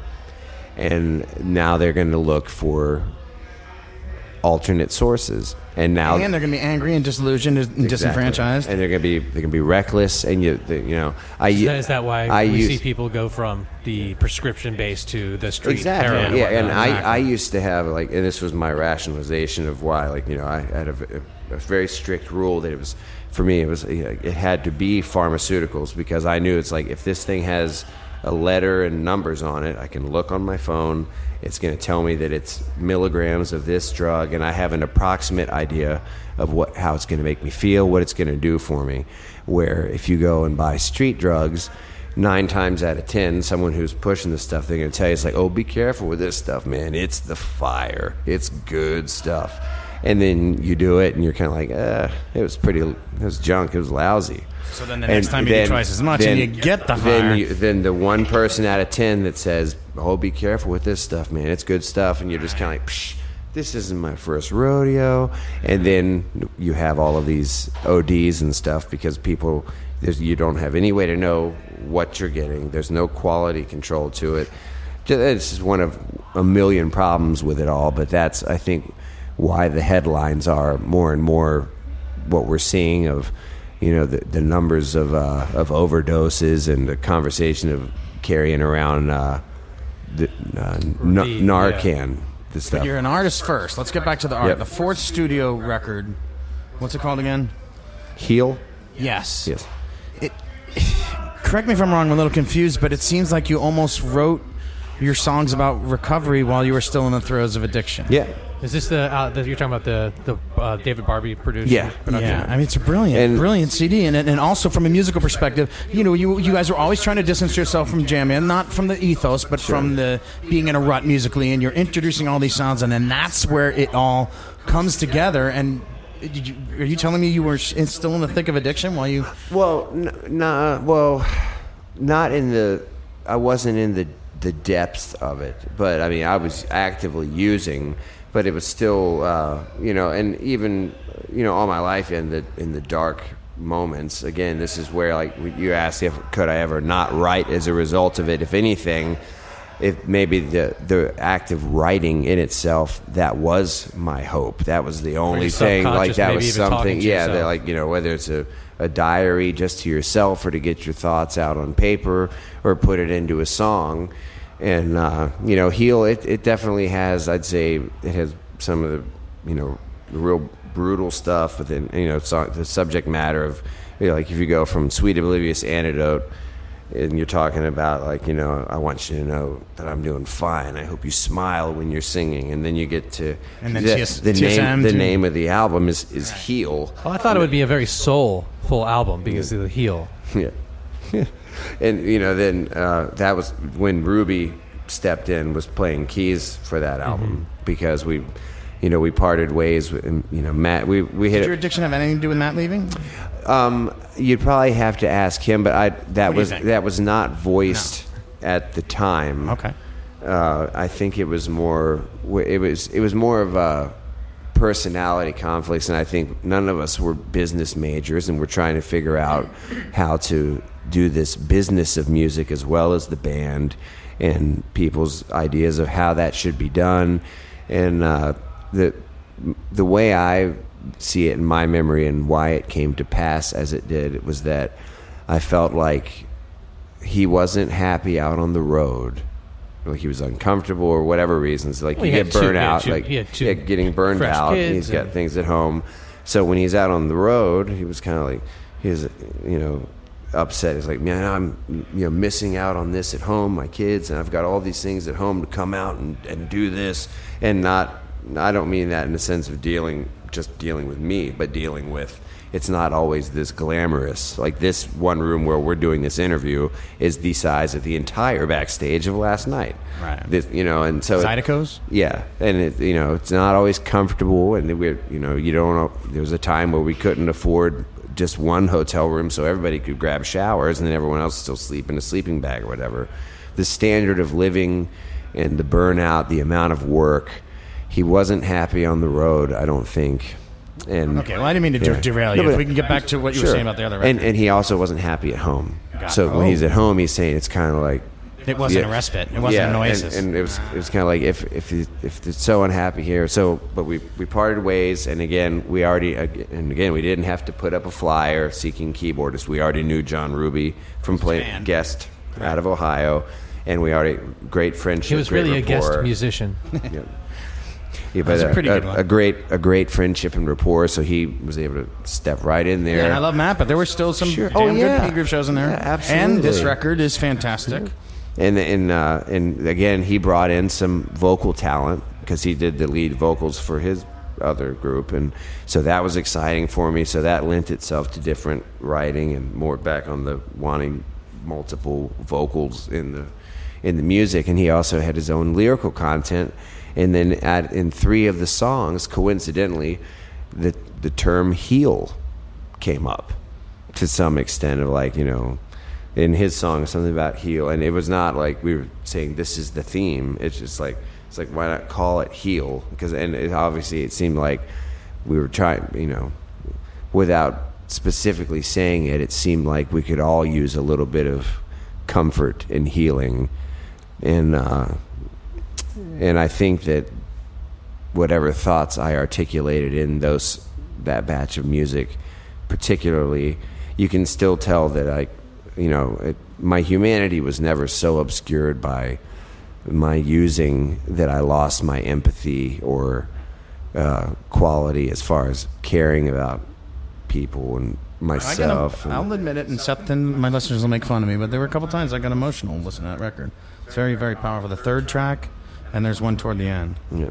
There's Very, very you got you got like a day the way they used to be, and then uh, downside, and then there's the song called Under Lock and Key that that's that's a that's, good a complete love song because during this, this moment in time there was, you know, there was a person in my life that I was very much uh, so in love with, and I again this one I I thought it was gonna be the thing, and that was that and I, to where things turned dark as far as using. So I write this material during the heel era, and but there's still love songs in there because there's still love happening. There were still beautiful things happening, and um, you know, so there are some sweet and nice sentiments. And but you know, it ends on the track of uh, lost connection. So instead of the answer to your question, well, I love you is only always. It's kind of like I feel there's been a lost connection, and I'm not sure what's going on, but I know something's not quite right, and I need to figure out how to heal. And then we also had someone who had been our tour manager uh, hanged himself, um, uh, Brad Robinson. Like so, you know, and there's again people with their own darkness and their own things going on. So just just an awful lot of stuff, and then when the You weren't uh, on the road with him when did that happened. no, no. You were back Actually, I was at Bonnaroo just uh, hanging out and having some fun. I actually, uh, like I sat in with the Umphrey's guys and uh, with moe. Uh, But I was just at Bonnaroo, kind of, you know, if I could sit in, very awesome things to those big guys for always being so hospitable. Yeah, the Umphrey's But- guys love you. Yeah, oh, they're, they're the best, man. All around, like great people, great music, and not just the the band members, but their organization is just great. Don't get carried away now. No, I like it. Just kidding. um, So Sunday, back behind the main stage, hanging out, and then uh, someone hands me their cell phone. They're like, "It's Adam," and it's loud, and I couldn't hear. So bad enough that he had to say it the first time, and it had to be Oh, like, God. "What did you say?" And he was, and he said that Brad had uh, had, had uh, hung himself, and you know. It's uh, it's heartbreaking because he was not a, a tragic figure. I mean, if anyone knew him, He- he he, he was Jolly. So I mean, he Yeah. was the guy that would get to the show early. I, I always have these memories of him going to the moe shows, and he would get he, his thing was like like exercise, like kind of a joking thing. So he would go and get the, his friends and everyone wear a ba- uh, a sweat uh, headband and like get everyone doing like stretches before the show, and just you know he.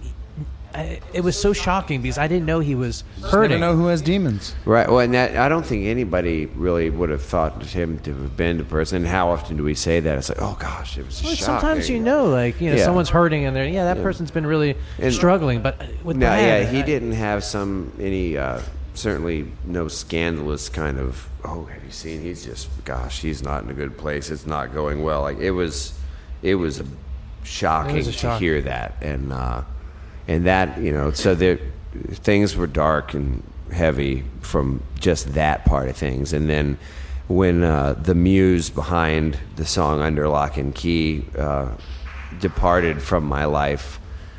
And uh, you know she deserves every bit of happiness that she has out there but that was she that relationship and this is not it was not her responsibility to be this but that was the last thing that i was having to navigate around where i wasn't completely like you know i can call this dealer whenever i need to like i still had to maneuver and keep things in secret So once that was gone, you And were just once- yeah. twisting in the wind. Right, and I was, and, and of course, at the moment, I was like, "Well, great, now I can just party. Like, you want to leave me, whatever. I'm, I can do whatever I want."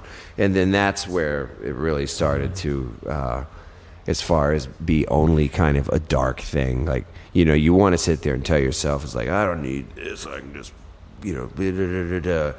But ultimately, you know, there gets to a point where you're just you're burnt out, and uh, no matter you might think that it sounds like oh how nice, no one to bother you, and just you can party and write your music, whatever.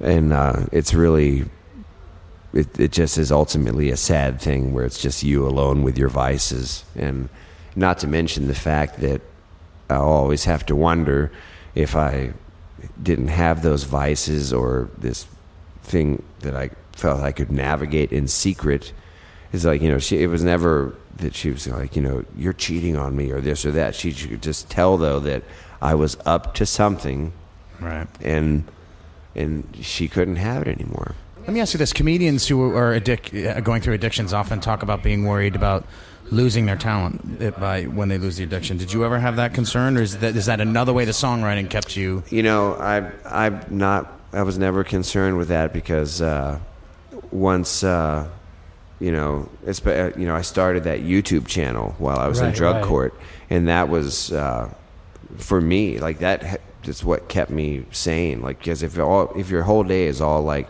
check in with your probation officer, pee in this cup, do this, do that, do this.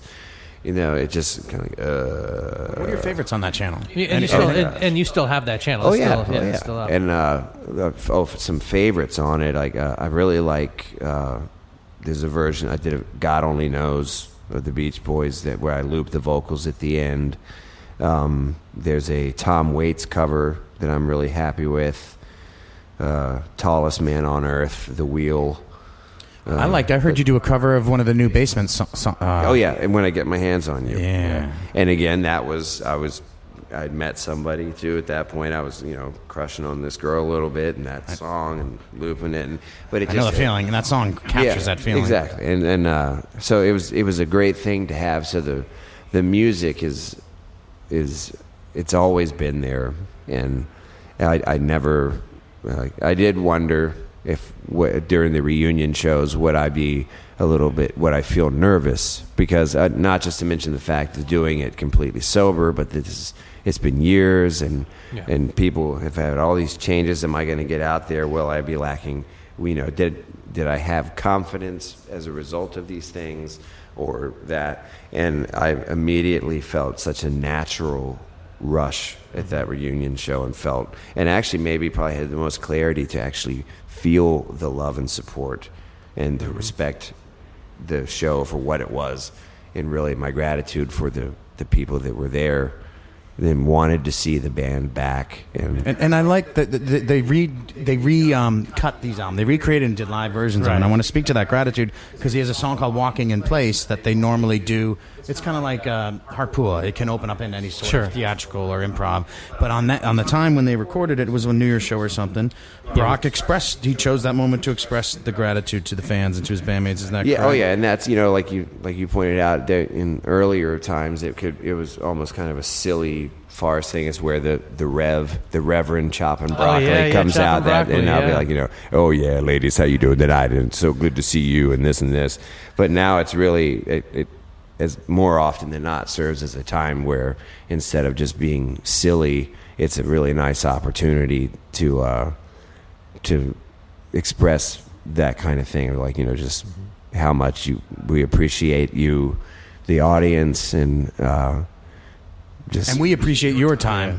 You've been very patient here. Yeah, I do have one quick question though uh, before we end this um, on this subject matter. Now, when you go to something like you're wearing a Jam Cruise shirt, when you go to something like a Jam Cruise, or you go to a festival where you're there for a while, you, you, you know you, you're Brock. I mean, you're the guy with the guitar that's up all night and just going, and you're you are on a loop. Um, how do how do, do you go now to these things with a different approach? To a festival or something. Yeah, so if you're in, a, in an environment Um, like that where you know the- people it- are well, partying for a far- long period of as time. Far It's as almost like you have to be on guard As the whole far time. as it, no, and well, you could view it that way, but actually, again, because I've been so open with my experiences, uh, nobody wants to hurt me. You know, there's not some shady person out there that's just waiting to try to derail my life with drugs. Like, is it a risk? Yes, but I would. I don't want to feel that I'm exposed or that I need to be guarded or protected because ultimately that takes away. Like, I'm in the driver's seat, and the responsibility is mine to make the right choices. And then, as far as being the guy that would play all night long around the campfire, as far as accepting that you know in this band it is a business it's our livelihood and while there have been beautiful moments of doing the all night campfire singing thing that if at amberland if a thousand people bought tickets to see these sets but only 20 or 25 people they sure they got a real special maybe Right. around a campfire but then the other hundreds of people the next morning when i come obviously stumbling on stage have been up all night you know it's, There's another musician I Yeah. like that has a problem with it. so that. it's you know it's really it's i think it's about my respect for that you know that people are are spending their money that they work for for Yeah. tickets to come see And our show, legacy. and they they deserve for my, my where are my priorities? All Brock and So nothing but the Brock. There there will be, I'm sure, campfires and things like that, but uh, it's not going to be uh, haphazard Yeah. or foolhardy. It's going to be like you know, priority one is that I want to be in peak form for the proper sets.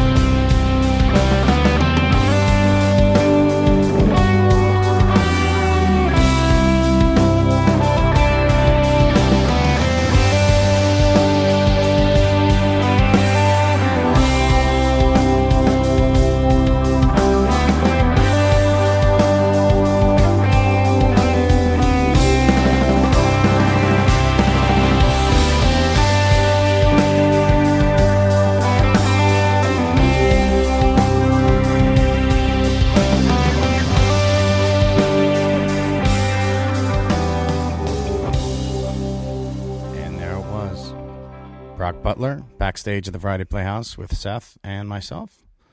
That was a great interview. I thought, well, you know, actually, I don't know how great. It's really up to you guys how great it is or was. That's right, Seth. But um, I Don't hurt yourself. Pat yourself on the back. I enjoyed, is what I meant to say, talking to Brock. I've known him for years, and and uh, and Perpetual Groove for that, and it was just nice to it was nice to re- catch up, and and I'm I'm excited to see what they're they got coming up, see if they can reinvent themselves here in the new millennium. Very funny uh, joy of recording skit on their website with with uh, Brock Uh, Butler. Yeah, that's so funny. The uh, where he's where he's the painter. Uh, their upcoming dates uh, include New Year's uh, in and uh, well, they do a New Year's run that's part in Charlotte and part in Charleston. Go to pgroove, pgroove.net to check out their tour dates.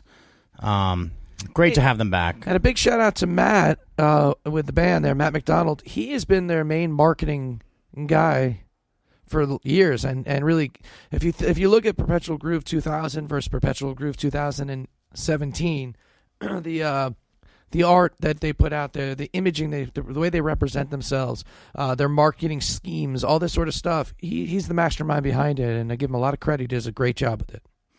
And um, can you mention in the interview we talked about the new Adam Perry project? Yeah, and they got a date coming up in Atlanta. I'll tell you about that on a future episode. We may be one of the few publications, if any, to uh, release the first track that they're going to release. That would be great. And uh, hopefully, we have a new podcast idea that in two, 2018 uh, that might be more Atlanta specific that we might be getting around to, and that would be just the type of act I would love to feature on that show. Right, Brett? Right? Uh, Yeah, would you agree? I would agree, and also their the producer would be the one on that one. But we'll we'll get to that later. But hey, Rob, what else you got to say? Let's not delay anymore, dude. It's it's talked about on the internet. People are freaking out. People are excited. We have a new segment, and you, you have a sound effect for this new segment because we are going to rip from the headlines of November sixth when we released our Vince Herman episode,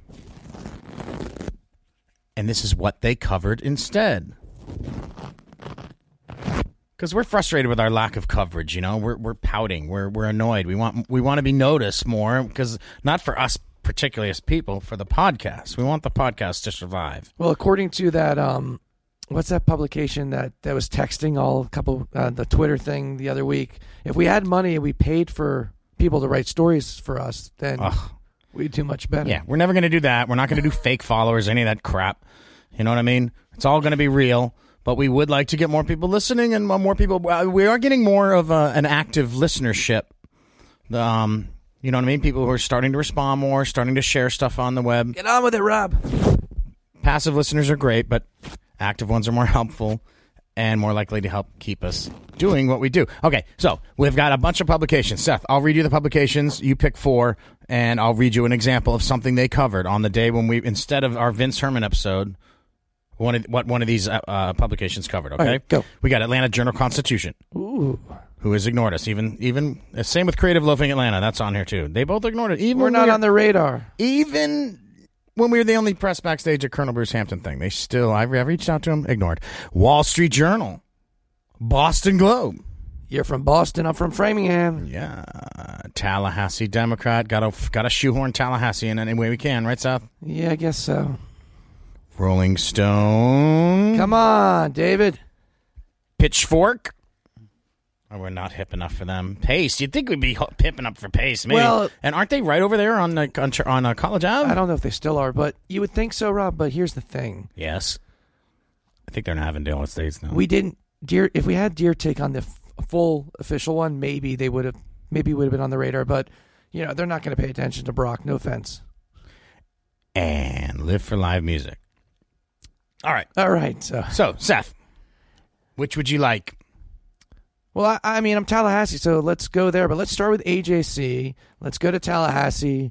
I would like to know what Rolling Stone did or didn't do, and hell, live for live music. All right, that's a nice range. That's a nice range. Atlanta Journal Constitution. Black Friday 2017. Target reveals massive Black Friday ad Monday preview sale. This is a news piece, Seth. This is a news piece. That Target released an advertisement. That's more important than an interview with Vince Herman discussing the career, discussing how. Uh, here's what I think of that of, of this. That's right, AJC. I'm gonna tear up your piece of crap. Would it kill you? Would it kill you? One mention. All right, you want to go to Tallahassee, the the Tallahassee Democrat, which Now, is this the entertainment section of Tallahassee Democrat, or are you like going main news? I just looked for the stupidest thing I could find. All right. University of Memphis grad traveling to see all sites in National Park Service System. this, this is about a guy who's going who can afford not to have to work and is just going to travel to national parks. University of Memphis graduate Mika Meyer is traveling 100,000 miles in a converted cargo van over a 3-year period taking in all 400 No, I don't care. I- We had Vince Herman it was funny. There were sto- it was a Waylon Jennings story. And you're covering some grad who's pampered and has all this money so he can travel? Oh god. Okay, moving on. Rolling Stone, was that the other one? Yes, it was. Okay. Hot sex inside the kinky world of bespoke porn or is it bespoke? I don't know. For fans sick of mainstream clips found on sites like Pornhub, custom films scratch every odd itch and might also save the injury industry. Oh man, and definitely you want to help out the porn industry, right, Seth? Oh, gotta be kidding me. They take us into the world of porn rather than into the All right, world all of right. Vince Herman. That is just stupid. Okay, okay. So then Live for Live Music, who, you know, they cover they would they would be more likely to cover Vince Herman Yeah. than most of these. Yeah. Unless of course Vince was performing in any of those markets. But um what did Live for Live mean? What was more important than the Vince Herman interview that day? Something strange happens to Spotify when you listen to the Stranger Things 2 soundtrack, Seth.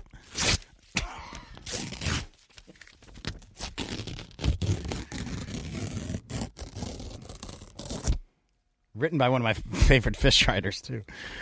With last weekend's release of the second installment of Netflix original series Stranger Things, the world is once again buzzing about the show and its lovable young cast of misfits, Seth.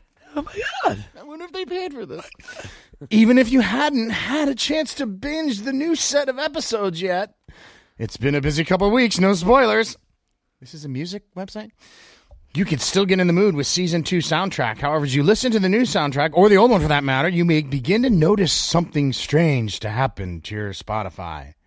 And they make you link to something else, which counts how many people linked, I guess. Whoa, when you open the Stranger Things soundtrack in Spotify and either let the player sit or use the slider to navigate within the song, the streaming program takes you to the upside down. Not the inside out. No, the upside down. I see. I see. the frightful alternative dimension that the show's young heroes. Oh, oh, God, who fucking care? Do people care about this shit? Can we close this segment? Oh, my God. Next week we have the Infamous Stringdusters. Yeah, and coming up, we've got tons in store for you. We're, uh, we're closing out the year. We're going to be doing the T Dog, like we talked about in the beginning, the T Dog Hoot Nanny, the holiday hoot over at Terminal West in Georgia here in Atlanta, and then we've got. We've got a couple shows, uh, interviews in the can. We'll be sharing with you all, and we've got a bunch more coming up. And of course, I'm going on the road. I'm going to be out there, folks. If you are on Jam Cruise, Strings and Soul, Closer to the Sun, I'll be there. Come say hi to me. Or if you want to have a phlegmy conversation, chase them down, people. Yeah, you're going to be away. I'm going to miss you, dude. You're going to be away like the majority of the next two months, and then I'm going to be away a lot of January. So it's going to be sparse our little time here. That's why that, one of the reasons why we're going to pull back. We're going to do episode 48 and 49 in December. Yes. We're going to do episode 50. We've got. Uh, we're, I don't know if we're going to do a live event or not. We'll but talk more about that. Yeah, we'll do something special, and then we have uh, we're uh, the beginning of something very special in February, and we're we're holding our Anders Beck interview. We're going to do it. We're going to release two parts in one day of Anders Beck from Greensky Bluegrass. Wonderful, extensive conversation with him. Too long for one podcast, even even by my standards, Seth. That's good. I don't hear. want a two hour and forty five minute podcast. So thanks for listening, everybody. Inside Out, WTNS.com. Follow us on Twitter and As the Rolling Stones say, we love you. and don't forget taxes are coming, so don't delay. Call Polay.